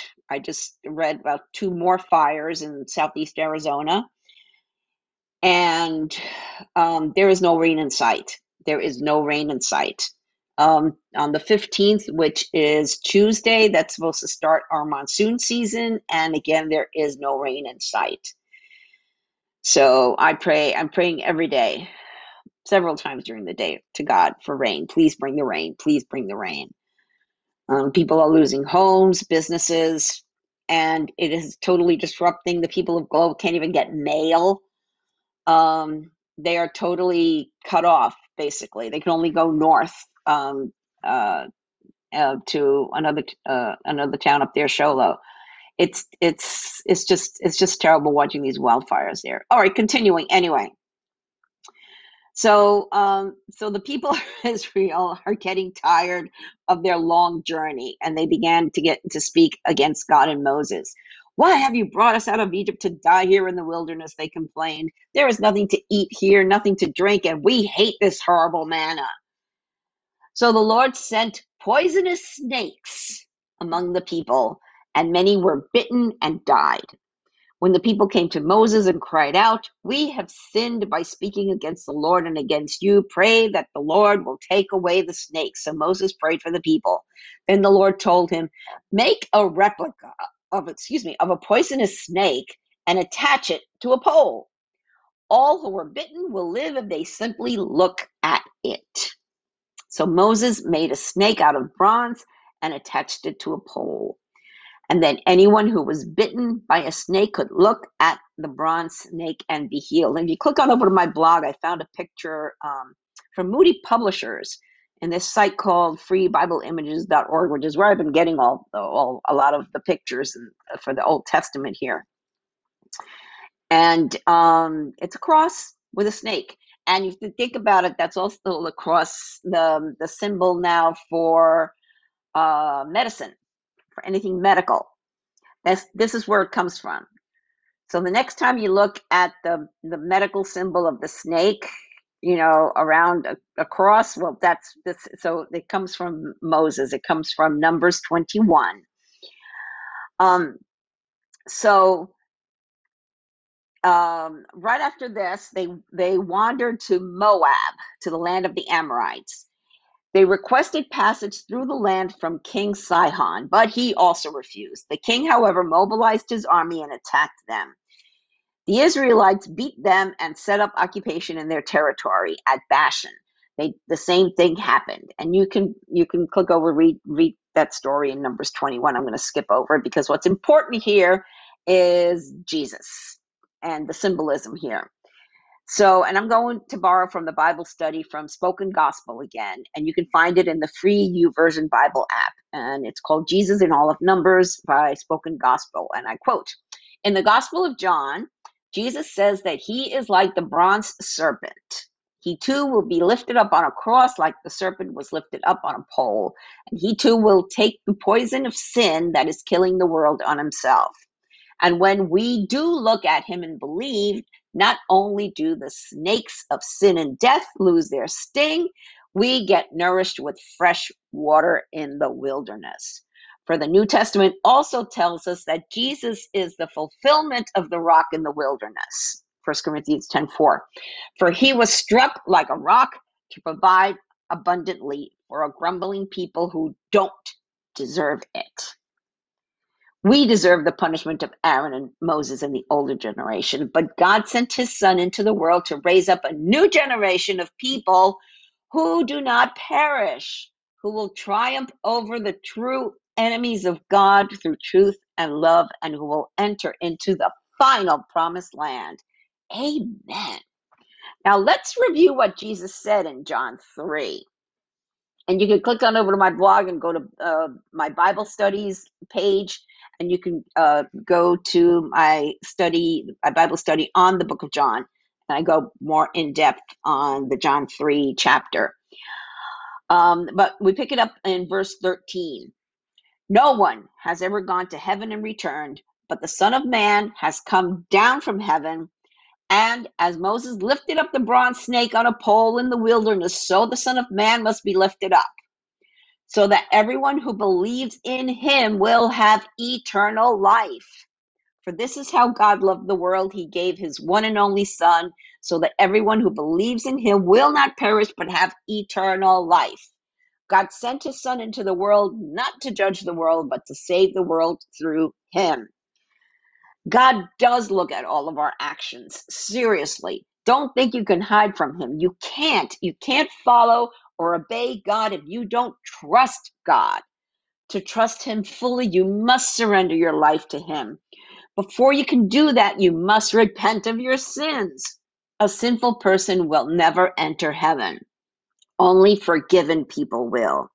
So if you're not sure if you're saved or not, if you truly want to be born again and have the assurance of salvation, receive the Holy Spirit and get a one way, non-stop ticket to heaven, and that you won't be left behind at the rapture, which can happen any moment now, this is what you have to do believe. Have faith that Jesus is the Christ and He died, taking your sins away forever. Repent of your sins. Stop sinning. Do a complete 180 in your life and surrender your life to Him. Be baptized. Show the world and yourself that you have died to your old life and are born again in Christ and get wet in that gorgeous water, that life giving water that just cleanses your sins away and receive the Holy Spirit in your heart. So, what are you waiting for? Okay, it's time to get right with God. Invite Jesus into your heart right now and receive the gift and confident hope of eternal life. If you don't know what to do, you don't know what to say, there's a prayer in the show notes, or you can click on over to my blog and click where it says how to invite Jesus into your heart. And at the bottom of my blog today, I've got one of my favorite songs, God So Loved the World. Soli Deo Gloria, to God alone be the glory. Jesus in Numbers, part 9 the infamous talking donkey, and the angel of God. This is one of the best stories in the Old Testament. Yes, it features a talking donkey. See, God can do anything. So even though the old generation had died off, you need to figure there were more kids born in the 40 years of wandering in the desert. Anyhow, there were still a good million to two million people who camped in Moab across the Jordan River from Jericho. Furthermore, word spread about all the great things God did for the Israelites. The king of Moab didn't want these people around. Now, if you've been following God's story from Genesis, you'll remember that the Moabites are descendants of, ooh, think, think, think, think, Lot. Yes, Lot, who lived in Sodom, Sin City.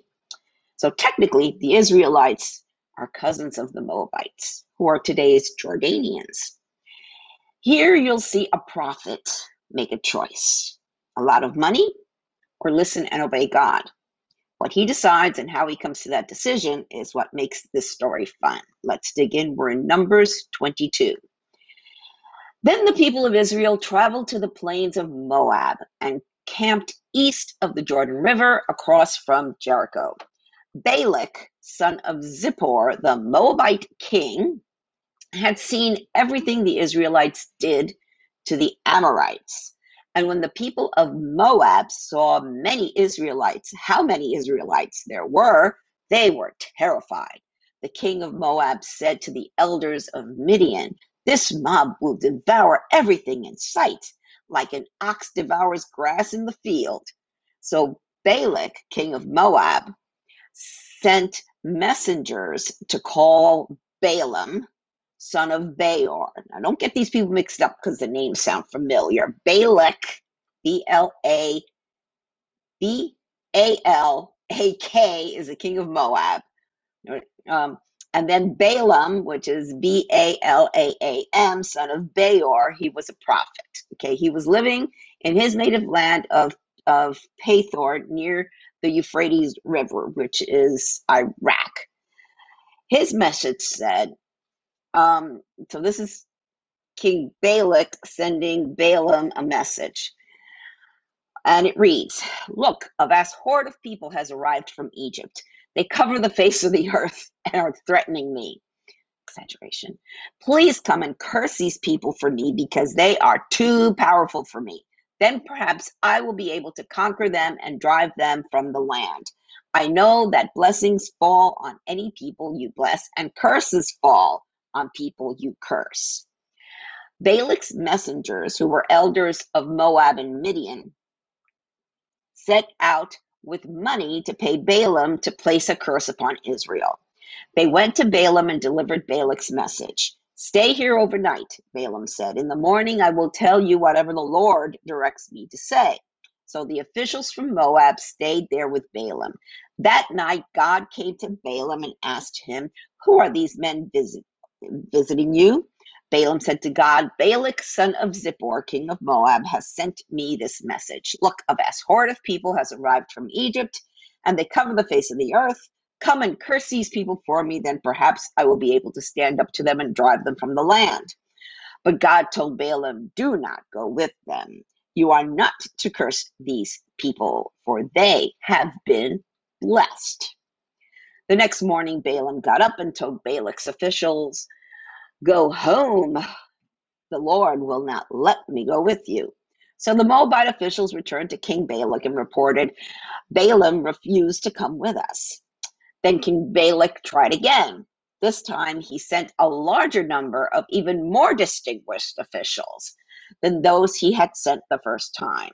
They went to Balaam and delivered this message to him. This is what Balak, son of Zippor, says Please don't let anything stop you from coming to help me. I will pay you very well and do whatever you tell me. Just come and curse these people for me. But Balaam responded to Balak's messengers Even if Balak were to give me his palace filled with silver and gold, I would be powerless to do anything against the will of the Lord my God.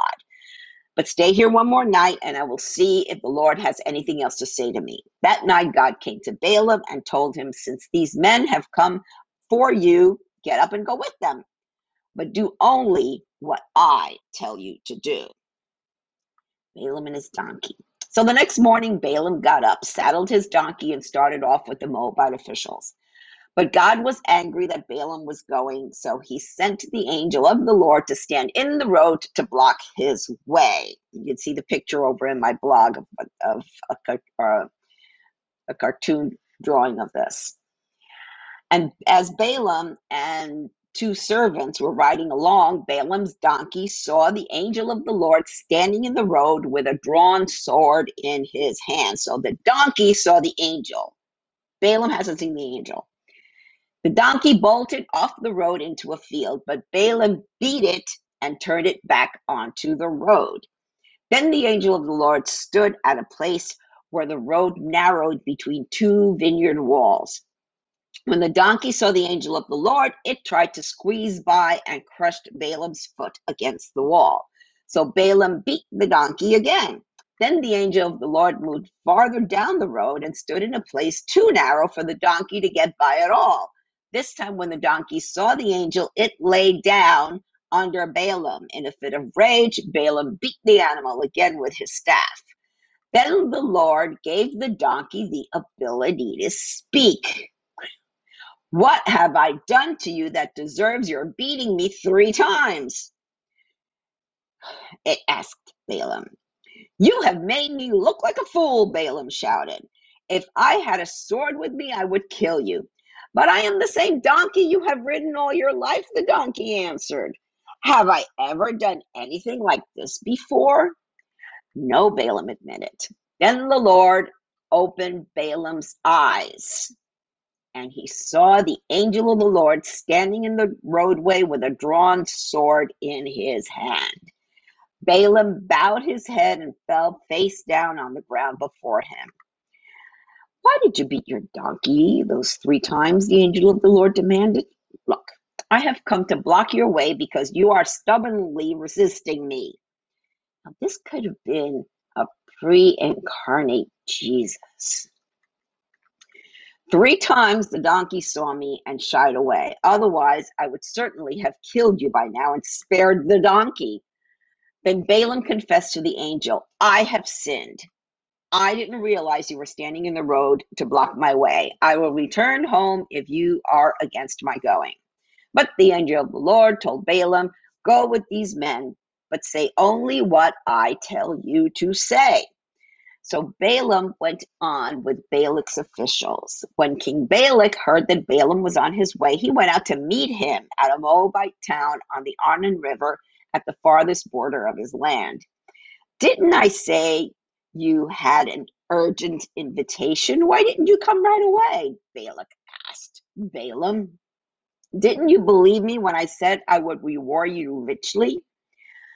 Balaam replied, Look, now I have come, but I have no power to say whatever I want. I will speak only the message that God puts in my mouth.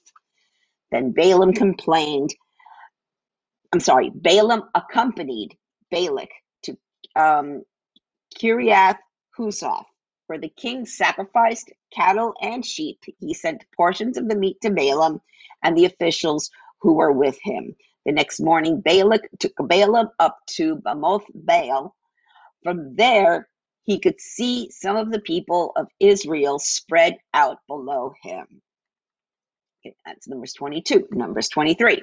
Then Balaam said to King Balak, Build me seven altars here and prepare seven young bulls and seven rams for me to sacrifice. Balak followed his instructions, and the two of them sacrificed a young bull and a ram on each altar. Then Balaam said to Balak, Stand here by your burnt offerings, and I will go to see if the Lord will respond to me. Then I will tell you whatever he reveals to me.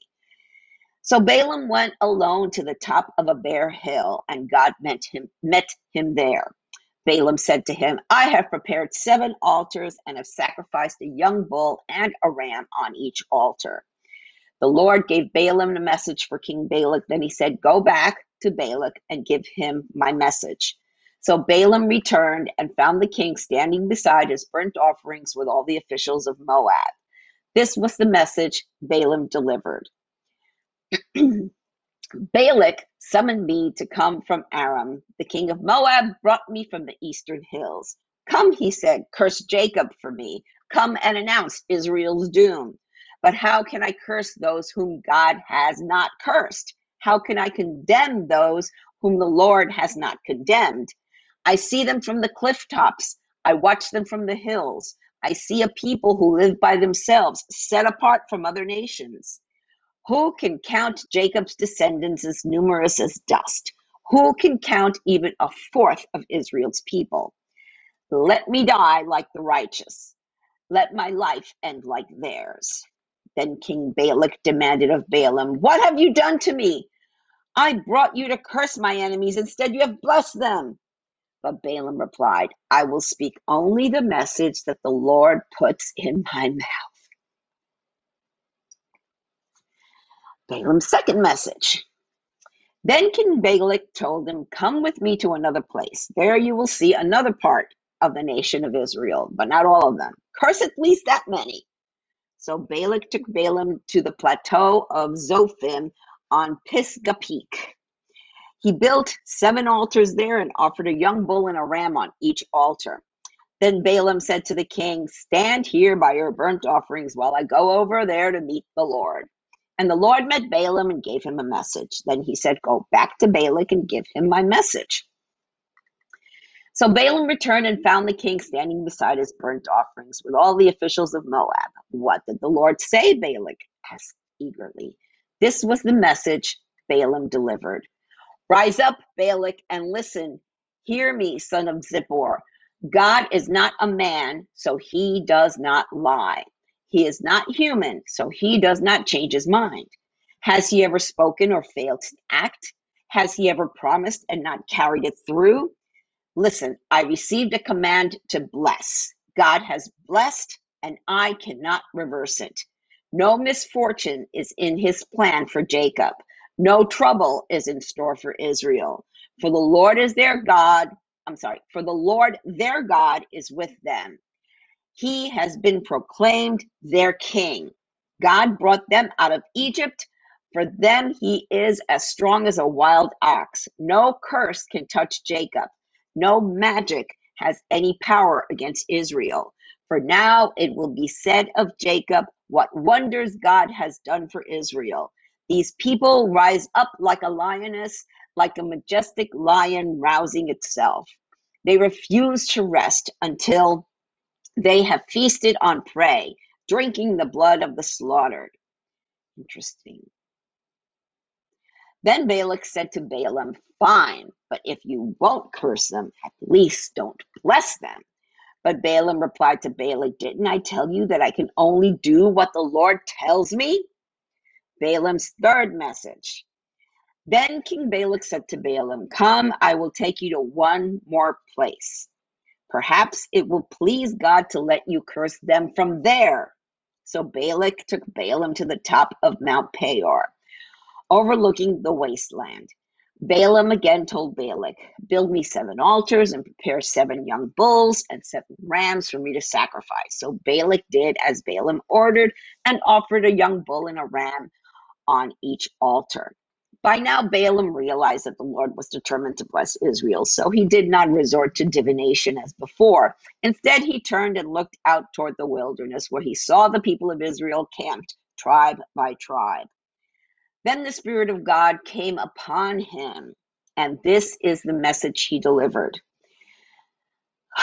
This is the message of Balaam, son of Beor, the message of the man whose eyes see clearly, the message of one who hears the words of God, who sees a vision from the Almighty, who bows down with eyes wide open.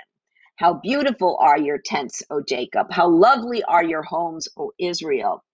They spread before me like palm groves, like gardens by the riverside. They are like tall trees planted by the Lord, like cedars beside the waters. Water will flow from their buckets. Their offspring have all they need. Their king will be greater than Agag. Their kingdom would be will be exalted. God brought them out of Egypt. For them, he is as strong as a wild ox. He devours all the nations that oppose him, breaking their bones in pieces, shooting them with arrows. Like a lion, Israel crouches and lies down, like a lioness who dares to arouse her. Blessed are, is everyone who blesses you, O Israel, and cursed is everyone who curses you. King Balak flew into a rage against Balaam. He angrily clapped his hands and shouted, I called you to curse my enemies. Instead, you have blessed them three times. Now get out of here. Go back home. I promised you, I promised to reward you richly, but the Lord has kept you from your reward. Balaam told Balak, Don't you remember what I told your messengers? I said, Even if Balak were to give me his palace filled with silver and gold, I would be powerless to do anything against the will of the Lord. I told you that I could say only what the Lord says. Now I am returning to my own people, but first let me tell you what the Israelites will do to your people in the future. Balaam's final message. This is the message Balaam delivered. This is the message of Balaam, son of Beor, the message of the man whose eyes see clearly, the message of one who hears the words of God who has knowledge from the Most High, who sees a vision from the Almighty, who bows down with eyes wide open. I see him, but not here and now. I perceive him, but far in the distant future. A star will rise from Jacob, a scepter will emerge from Israel. It will crush the heads of Moab's people, cracking the skulls of the people of Sheth. Edom will be taken over, and Seir, its enemy, will be conquered while Israel marches on in triumph. A ruler will rise in Jacob who will destroy the survivors of Ur. Then Balaam looked over toward the people of Amalek and delivered this message Amalek was the greatest of nations, but its destiny is destruction. He looked over towards the, uh, the Kenites and delivered this message. Your home is secure, your nest is set in the rocks, but the Kenites will be destroyed when Assyria takes you captive. Balaam concluded his message by saying, Alas, who can survive unless God has willed it? Ships will come from, a, from the coast of Cyprus. They will oppress Assyria and afflict Eber, but they too will be utterly destroyed.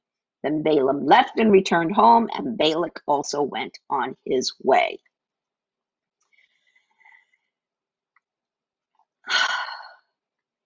So, the king, up in verse 19, a ruler will rise in Jacob who will destroy its survivors of Ur.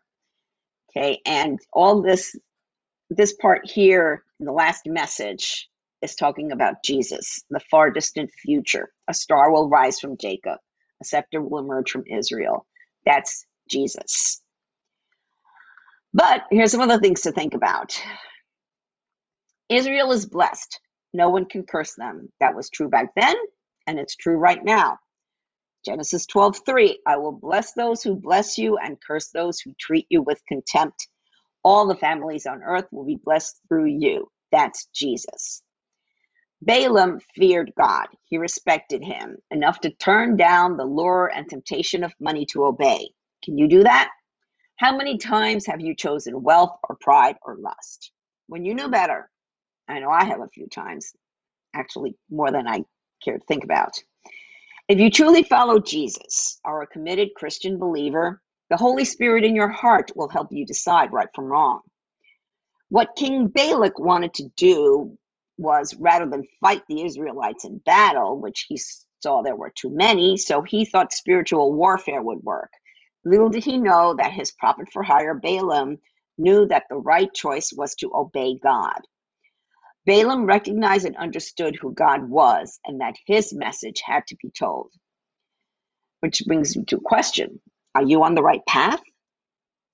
Here's a prayer to pray if you ever feel like you are straying from the narrow road, King David wrote in Psalm 139, verse 23 Search me, O God, and know my heart. Test me and know my anxious thoughts. Point out anything in me that offends you and lead me along the path of everlasting life.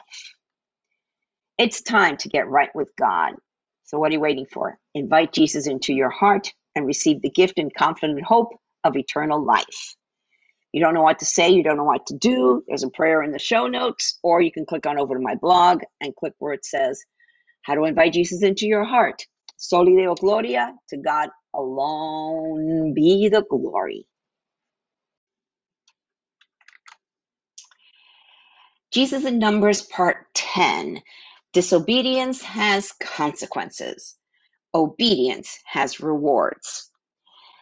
Sin has consequences, and in Numbers 25, some of the Israelites commit two of the worst immorality and idolatry. Jesus brings both of these up in the letter to the church in Pergamum in the book of Revelation. Here in Numbers, God deals with the sinners accordingly. The problem is that we humans don't learn from history. We don't learn from the mistakes other people have made and the consequences their bad actions caused. It's part of the lies Satan tells us. He is the tempter and the great deceiver. This lesson can't be any clearer. If we don't learn from the past, we are doomed to repeat it. Let's dig in. We're in Numbers 25. While the Israelites were camped at Acacia Grove, some of the men defiled themselves by having sexual relations with local Moabite women. These women invited them to attend sacrifices to their gods. So the Israelites feasted with them and worshiped the gods of Moab. In this way, Israel joined in the worship of Baal, B A L A, Baal, of Peor, causing the Lord's anger to blaze against his people.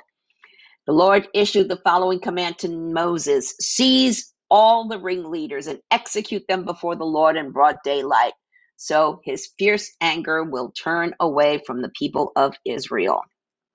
So Moses ordered Israel's judges Each of you must put to death the men under your authority who have joined in worshiping Baal of Peor. Just then, one of the Israelite men brought a Midianite woman into his tent right before the eyes of Moses and all the people, as everyone was weeping at the entrance of the tabernacle.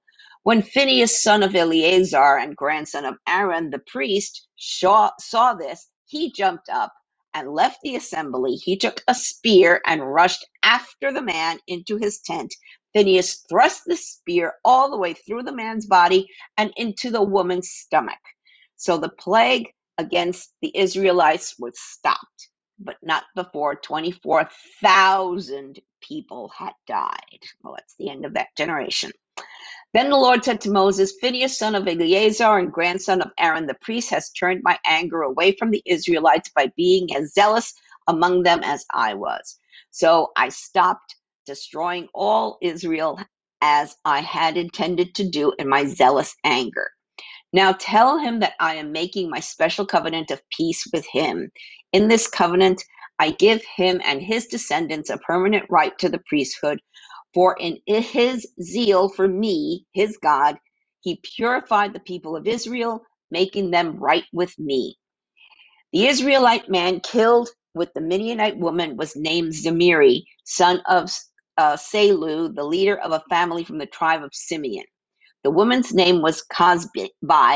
She was the daughter of Zur, the leader of a Midianite clan.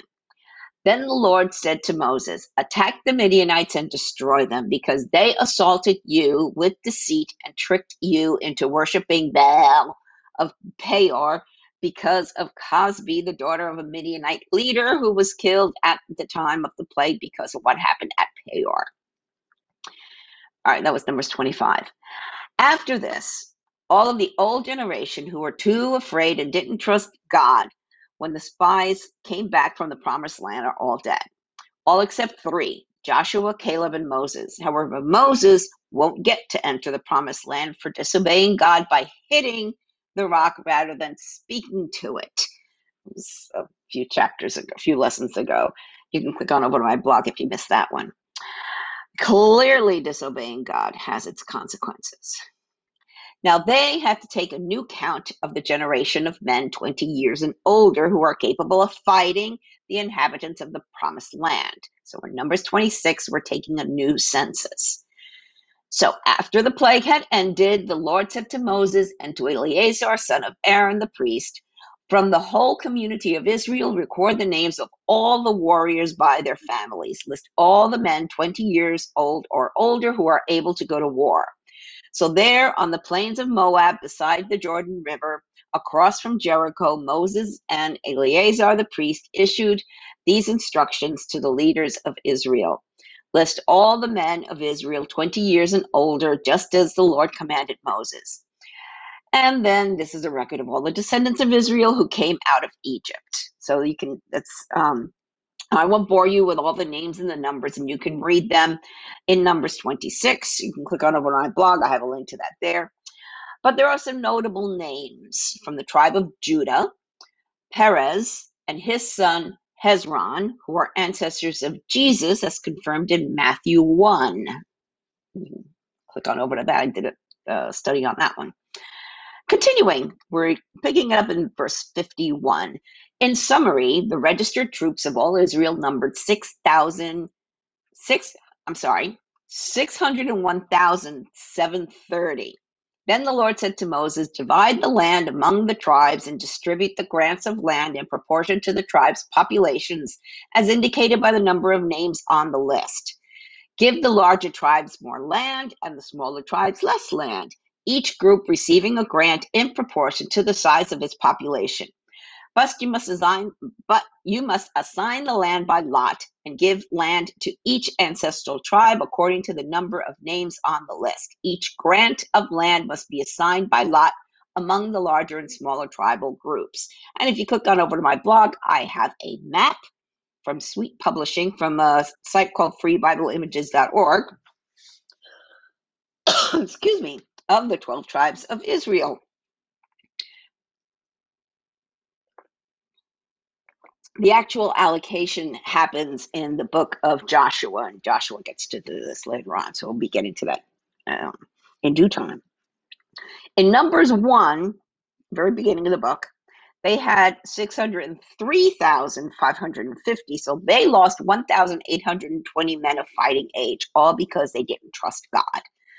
Nevertheless, we will see in many occasions in the Old Testament how God can do more with less. What about the Levites, the priests? Well, they're next, and we pick it up at verse 62. The men from the Levite clans who were one month old or older numbered 23,000, but the Levites were not included in the registration of the rest of the people of Israel because they were not given an allotment of land when it was divided among the Israelites. So these are the results of the registration of the people of Israel as conducted by Moses and Eleazar the priest on the plains of Moab beside the Jordan River across from Jericho. Now, one person on this list had been among those listed in the previous registration taken by Moses and Aaron in the wilderness of Sinai. For the Lord had said of them, they will all die in the wilderness. Not one of them survived except Caleb, son of Jeff, Jephunneh, Jeff, Jeff, Jeff, Jephunneh. Oh, okay, never mind. And Joshua, son of Nun That's a simple name. Following this, Moses and Eleazar are faced with a different issue and they take it to God. God always has the answer. We need to remember that. Whatever issues we face, when we take them to God, He provides a solution. It may not always be the solution we want, but He does always provide. In Numbers 27, one day a petition was presented by the daughters of, another one, Zelophehad, and then their names are, of course, I have to put the names. Um, Mahlah, Noah, Hagla, Milcah, and Tirzah. Their father, Zelophehad, was a descendant of Hepher, son of Gilead, son of Machir, son of Manasseh, son of Joseph. These women stood before Moses, Eleazar the priest, the tribal leaders, and the entire community at the entrance of the tabernacle. Our father died in the wilderness, they said. He was not among Korah's followers who rebelled against the Lord. He died because of his own sin, but he had no sons. Why should the name of our father disappear from his clan just because he had no sons? Give us property along with the rest of our relatives. So Moses brought their case before the Lord, and the Lord replied to Moses The claim of the daughters of Zelophehad is legitimate. You must give them a grant of land along with their father's relatives. Assign them the property that would have been given to their father and give the following instructions to the people of Israel. If a man dies and has no son, then give his inheritance to his daughters. And if he has no daughter, either transfer his inheritance to his brothers. If he has no brothers, give his inheritance to his father's brothers. But if his father has no brothers, give his inheritance to the nearest relative in his clan. This is a legal requirement for the people of Israel, just as the Lord commanded Moses and the whole thing was decreed again in the in numbers 36 so i'm not going to go into numbers 36 when we get there but um, you can read ahead of time but it has it deals with this petition. Um, since we have a whole new generation moses has to go through all the sacrifice and offering rituals again for them as well as the festivals they must observe. They're in numbers 28 to 30 and i'll let you read them on your own and I encourage you to read them on your own. However, keep in mind that what God wants from us is for us to spend holy time with Him. Notice that these sacrifices, offerings, and festivals were either daily, weekly, monthly, or annually. We have to spend more time with God so that we know how to live righteously. Here's what you can do daily read your Bible and pray. Start your day with God and you'll have the spiritual nourishment that you need to carry you through. End your day with God, and He'll help you sleep in peace and comfort. Weekly, go to church. Find a Bible focused church that doesn't water down the gospel or fake gospel, whatever they're teaching, woke gospel. Please, no. Go to a non denominational church or a Calvary chapel. Go on Sundays and join a Bible study group that meets once a week. Go to a prayer meeting, even if they're meeting online. Okay? You have to go. You have to go to church. You have to fellowship. Monthly. My church holds a women's event on the first Saturday of each month. It's a fun time of socializing and fellowship. So look for look for these types of events. Some groups volunteer somewhere once a month. That's a sacrifice of service time that you're giving to God. And then of course annually we have Easter, Pentecost, Christmas. There is no excuse why you can't spend more time with God. Obviously, just going twice a year to church on Christmas and Easter, we call those the C and E's, just doesn't cut it. Jesus told us in Matthew 6:33, "Seek the kingdom of God above all else and live righteously, and he will give you everything you need." Believe me, it really works. Check out my testimony at the bottom of my blog a relationship with God. Jesus didn't suffer torture and die so we could have religion. He died so he could have a relationship with you. You can't be friends with someone if you don't get together and have conversations. That's prayer, by the way. In the book of Revelation, Jesus tells John to write letters to seven churches. Those churches represent the churches of today.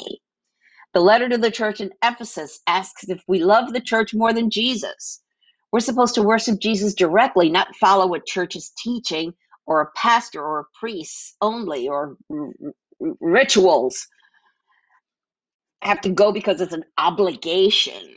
No, you go because you want to be closer to God, like you want to fellowship with people. In the letter to the church in Smyrna, we learn that if we remain faithful, we will receive the crown of life. The church in Pergamum had a major problem that Jesus hated, and that was idolatry and immorality. Here we go again. We still have those problems today.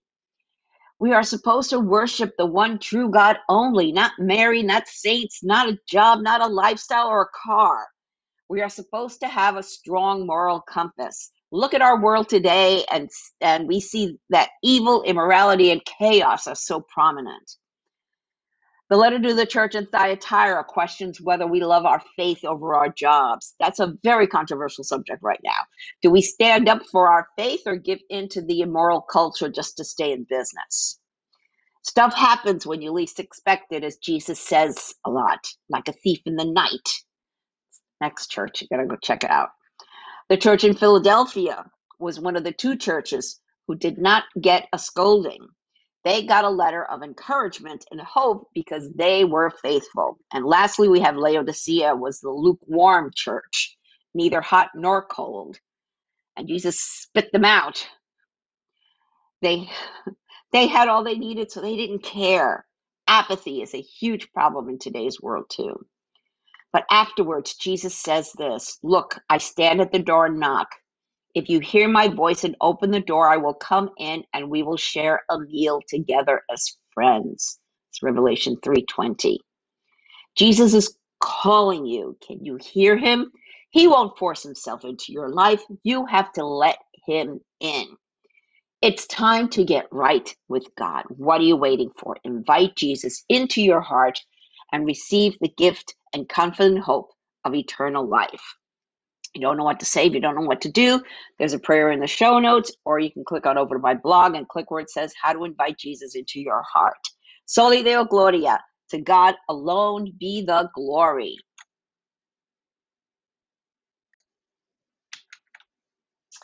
Jesus in Numbers finale. Finally, the finale. All the promised land is a sacred place. It's been a long and winding road for the Israelites to wander 40 years in the wilderness. Finally, they are across the Jordan River from the promised land.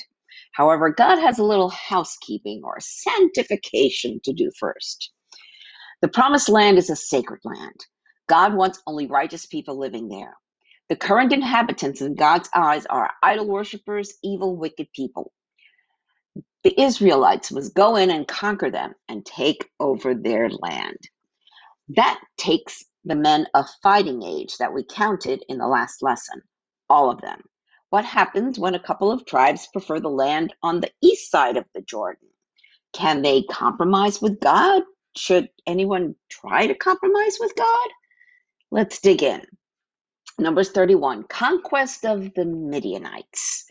Then the Lord said to Moses, On behalf of the people of Israel, take revenge on the Midianites for leading them into idolatry. After that, you will die and join your ancestors. So Moses said to the people, Choose some men and arm them to find the Lord's war of, to fight the Lord's war of revenge against Midian. From each tribe of Israel, sent a thousand men into battle. So they chose a thousand men from each tribe of Israel, a total of 12,000 men armed for battle. Then Moses sent them out, a thousand men from each tribe, and Phinehas, son of Eleazar the priest, led them into battle. They carried along the holy objects of the sanctuary and the trumpets for sounding the charge. They attacked Midian as the Lord had commanded Moses, and they killed all the men, all five of the Midianite kings, Evi, Rekem, Zur, Hur, and Reba, died in the battle. They also killed Balaam, son of Beor, with the sword. Then the Israelite army captured the Midianite women and children and seized their cattle and flocks and all their wealth as plunder. They burned all the towns and villages where the Midianites had lived.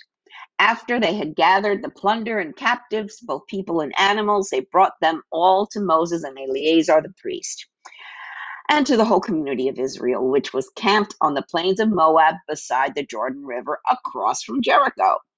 Moses, Eleazar the priest, and all the leaders of the community went to meet them outside the camp. And Moses was furious with all the generals and captains who had returned from the battle. Um, Why have you let all the women live? He demanded.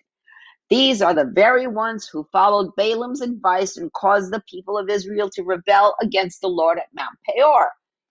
They are the ones who caused the plague to strike the Lord's people. So kill all the boys and all the women who have had intercourse with a man. Only the young girls who are virgins may live. You may keep them for yourselves. And all of you who have killed anyone or touched a dead body must stay outside the camp for seven days. You must purify yourselves and your captives on the third and seventh day days. Purify all your clothing too, and everything made of leather, goat hair, or wood. Then Eleazar the priest said to the men who were in the battle, The Lord has given Moses this legal requirement. Anything made of gold, silver, bronze, iron, tin, or lead, that is, all metals that do not burn, must be passed through fire in order to be made ceremonially pure. These metal objects must then be further purified with the water of purification before everything, but everything that burns must be purified by the water alone. On the seventh day, you must wash your clothes and be purified.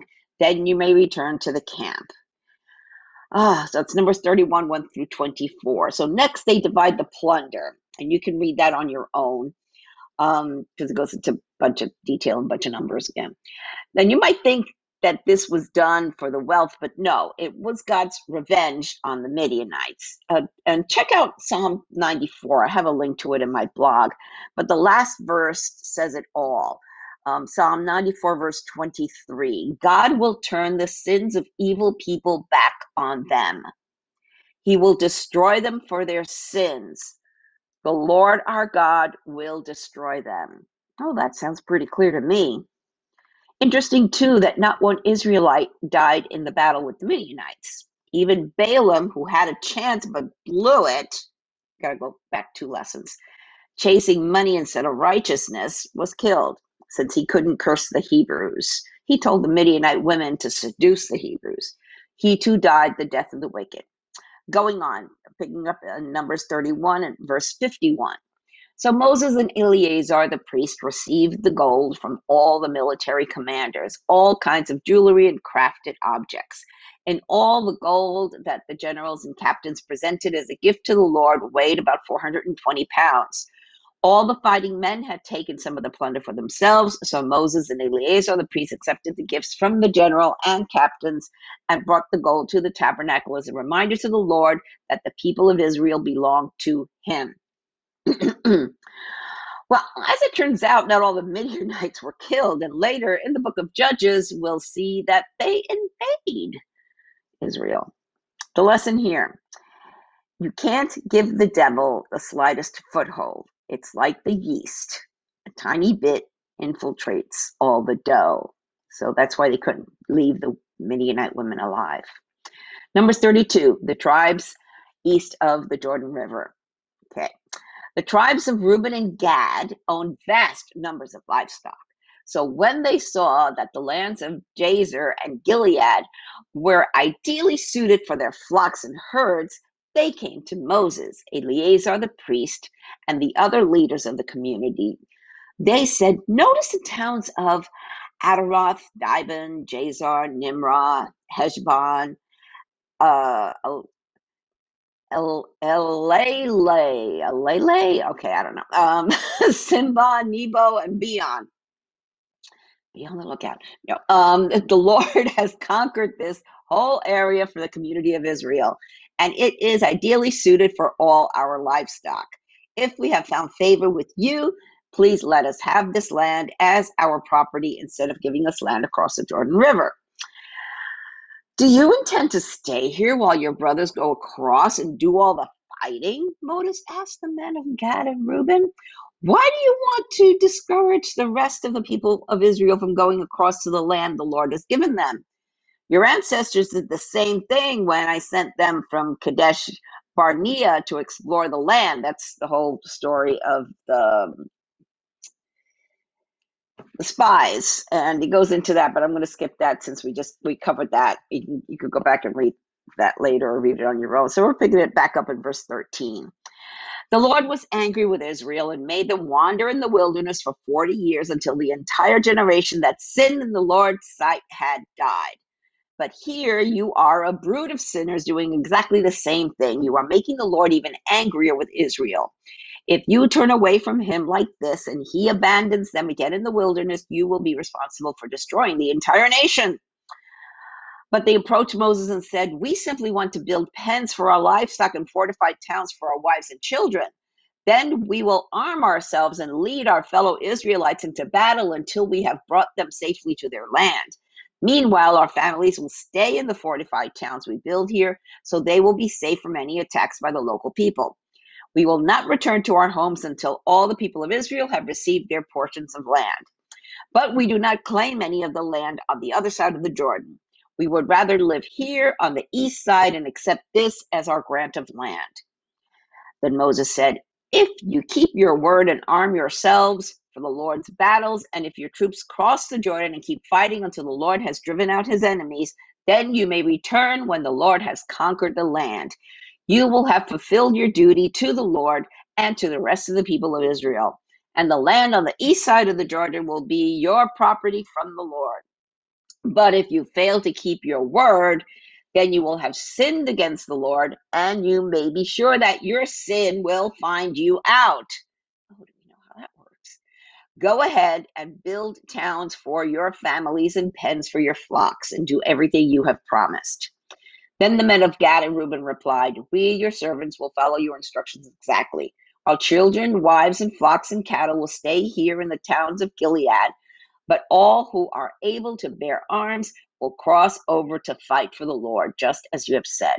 So Moses gave orders to Eleazar the priest, Joshua son of Nun, and the leaders of the clans of Israel. He said, The men of Gad and Reuben who are armed for battle must cross the Jordan with you to fight for the Lord. If they do, give them the land of Gilead as their property when the land is conquered. But if they refuse to arm themselves and cross over with you, then they must accept the land with the rest of you in the land of Canaan. The tribes of Gad and Reuben said again, We are your servants, and we will do as the Lord has commanded. We will cross the Jordan into Canaan, fully armed to fight um, for the Lord, but our property will be here on this side of the Jordan. So that was Numbers 32, 1 through 6, and 13 through 32. Um, now it actually ends up that part of the tribe of Manasseh, which is from Joseph's line, wants to also be on the east side. So you'll see in the map as you come into, uh, I click on over to my blog, and there's a map of where all the tribes are. So you see there's two two areas where Manasseh is, and so that's because the tribe is split. Um, okay, so Numbers 30. Um, okay, well, okay, back up. Numbers 33 is a detailed recap of the whole journey from when they escaped from Egypt through to where they are, camped across the river from Jericho.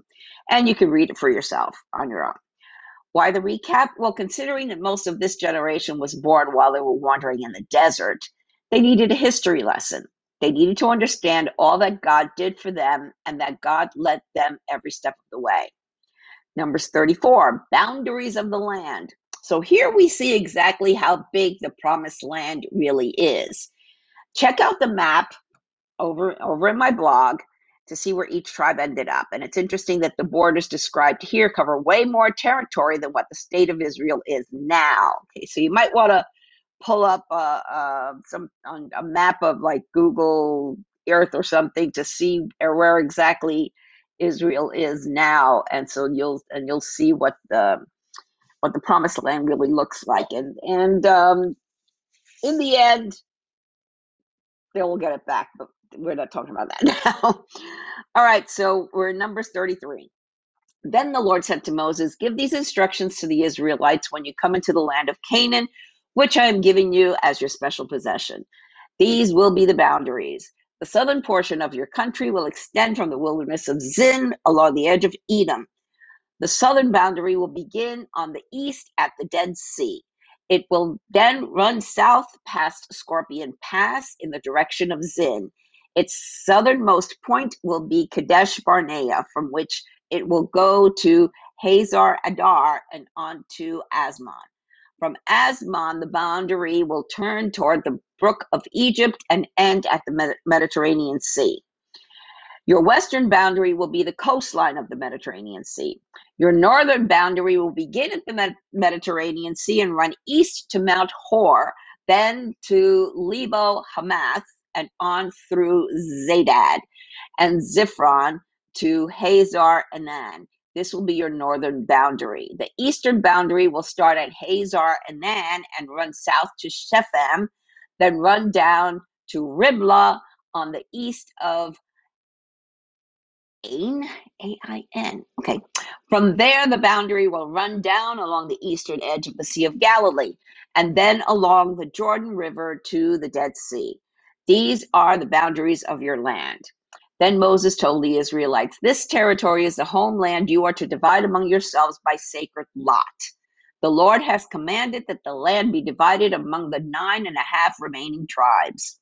The families of the tribes of Reuben, Gad, and half the tribe of Manasseh have already received their grants of land on the east side of the Jordan River across from Jericho toward the sunrise. And again, you could click on over to my blog and take a look at the map of where all the tribes of Israel are.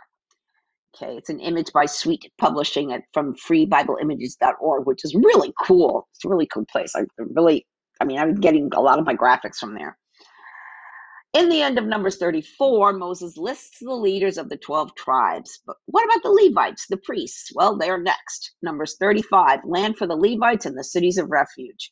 While Israel was camped beside the Jordan on the plains of Moab across from Jericho, the Lord said to Moses, Command the people of Israel to give to the Levites from their property certain towns to live in, along with the surrounding pasture lands. These towns will be for the Levites to live in, and the surrounding lands will provide pasture for their cattle, flocks, and other livestock.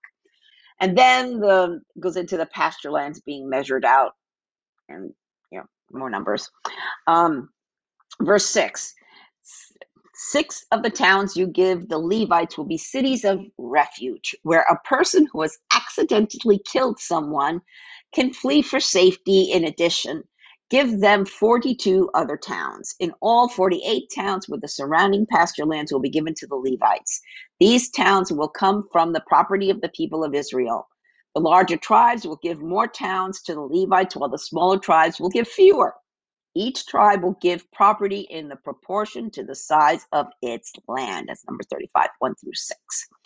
Cities of refuge, we pick it up at verse 9. The Lord said to Moses, Give the following instructions to the people of Israel. When you cross the Jordan into the land of Canaan, designate cities of refuge to which people can flee if they have killed someone accidentally. These cities will be places of protection from a dead person's relatives who want to avenge the death. The slayer must not be put to death before being tried by the community. Designate six cities of refuge for yourselves three on the east side of the Jordan River and three on the west in the land of Canaan. These are the are cities for the protection of the Israelites, foreigners living among you, and traveling merchants. Anyone who accidentally kills someone may flee there for safety. That's Numbers 35, 9 through 15. And you can read the rest of the details there because God goes into specific details. Well, if this happens, then do this. And, you know, he, he actually writes out different possible scenarios. That That is a great judge. You know, that is a great judge. But, all right, so finishing off Numbers here. So, Jesus is our city of refuge. So after all this, we are reminded, as the Israelites were, that everything belongs to God. Besides that, God lives with us, just like he lived with the Israelites in the promised land. He lives with us in the form of the Holy Spirit. Just like the Levites serving in every city, born again Christians act as priests wherever they live and wherever they go, because we have the Holy Spirit in our hearts. We are temples of the Holy Spirit. We become a sacred place communing with Jesus all the time. Here are some thoughts from the Bible study by Spoken Gospel, which is one of my favorites. Okay, consider the cities of refuge. God is the avenger of blood who can exercise his right to put us to death. However, he provides us with a city of refuge in Jesus. Jesus fulfills the laws about marriage and land as well because we are married to Jesus through faith. We will inherit the whole earth with him when he returns. Again, that's from Jesus in All of Numbers by Spoken Gospel. There's a link in our blog, uh, my blog to that. And we'll be using Spoken Gospel as we delve into Deuteronomy. And believe me, I'm going to skip through that as much as I can, but I'm going to um, rely on um, this Bible study and another one to pull out, you know, the good meaty stuff that's really important and to skip over the what you don't need to know. okay. Do you want this inheritance? We will inherit the whole earth with him when he returns. That's the new heaven and the new earth. And you can read about that in the, uh, Revelation chapter 21.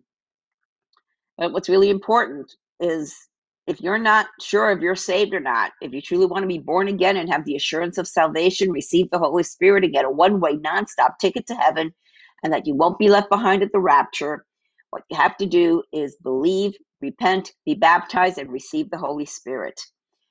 Simply invite Jesus into your heart and receive the gift and confident hope of eternal life. If you don't know what to say, if you don't know what to do, there's a prayer in the show notes, or you can click on over to my blog and click where it says how to invite Jesus into your heart. Um, uh, and also at the bottom of my blog, I embedded the the other map that I have of the whole trip that these poor that these people took. I say poor people, but because they, you know, they made their own path. They made they they you know they didn't trust God enough to say, hey, we can go in there and we can slay these giants because God is on our side, just like, you know, David uh, did with Goliath. And we will read about that when we get to the books of Samuel. Um, you know, and and that's just it. You have to trust God and know that God is bigger than anything. Is bigger than the biggest giant in your life. Soli Deo Gloria. To God alone be the glory.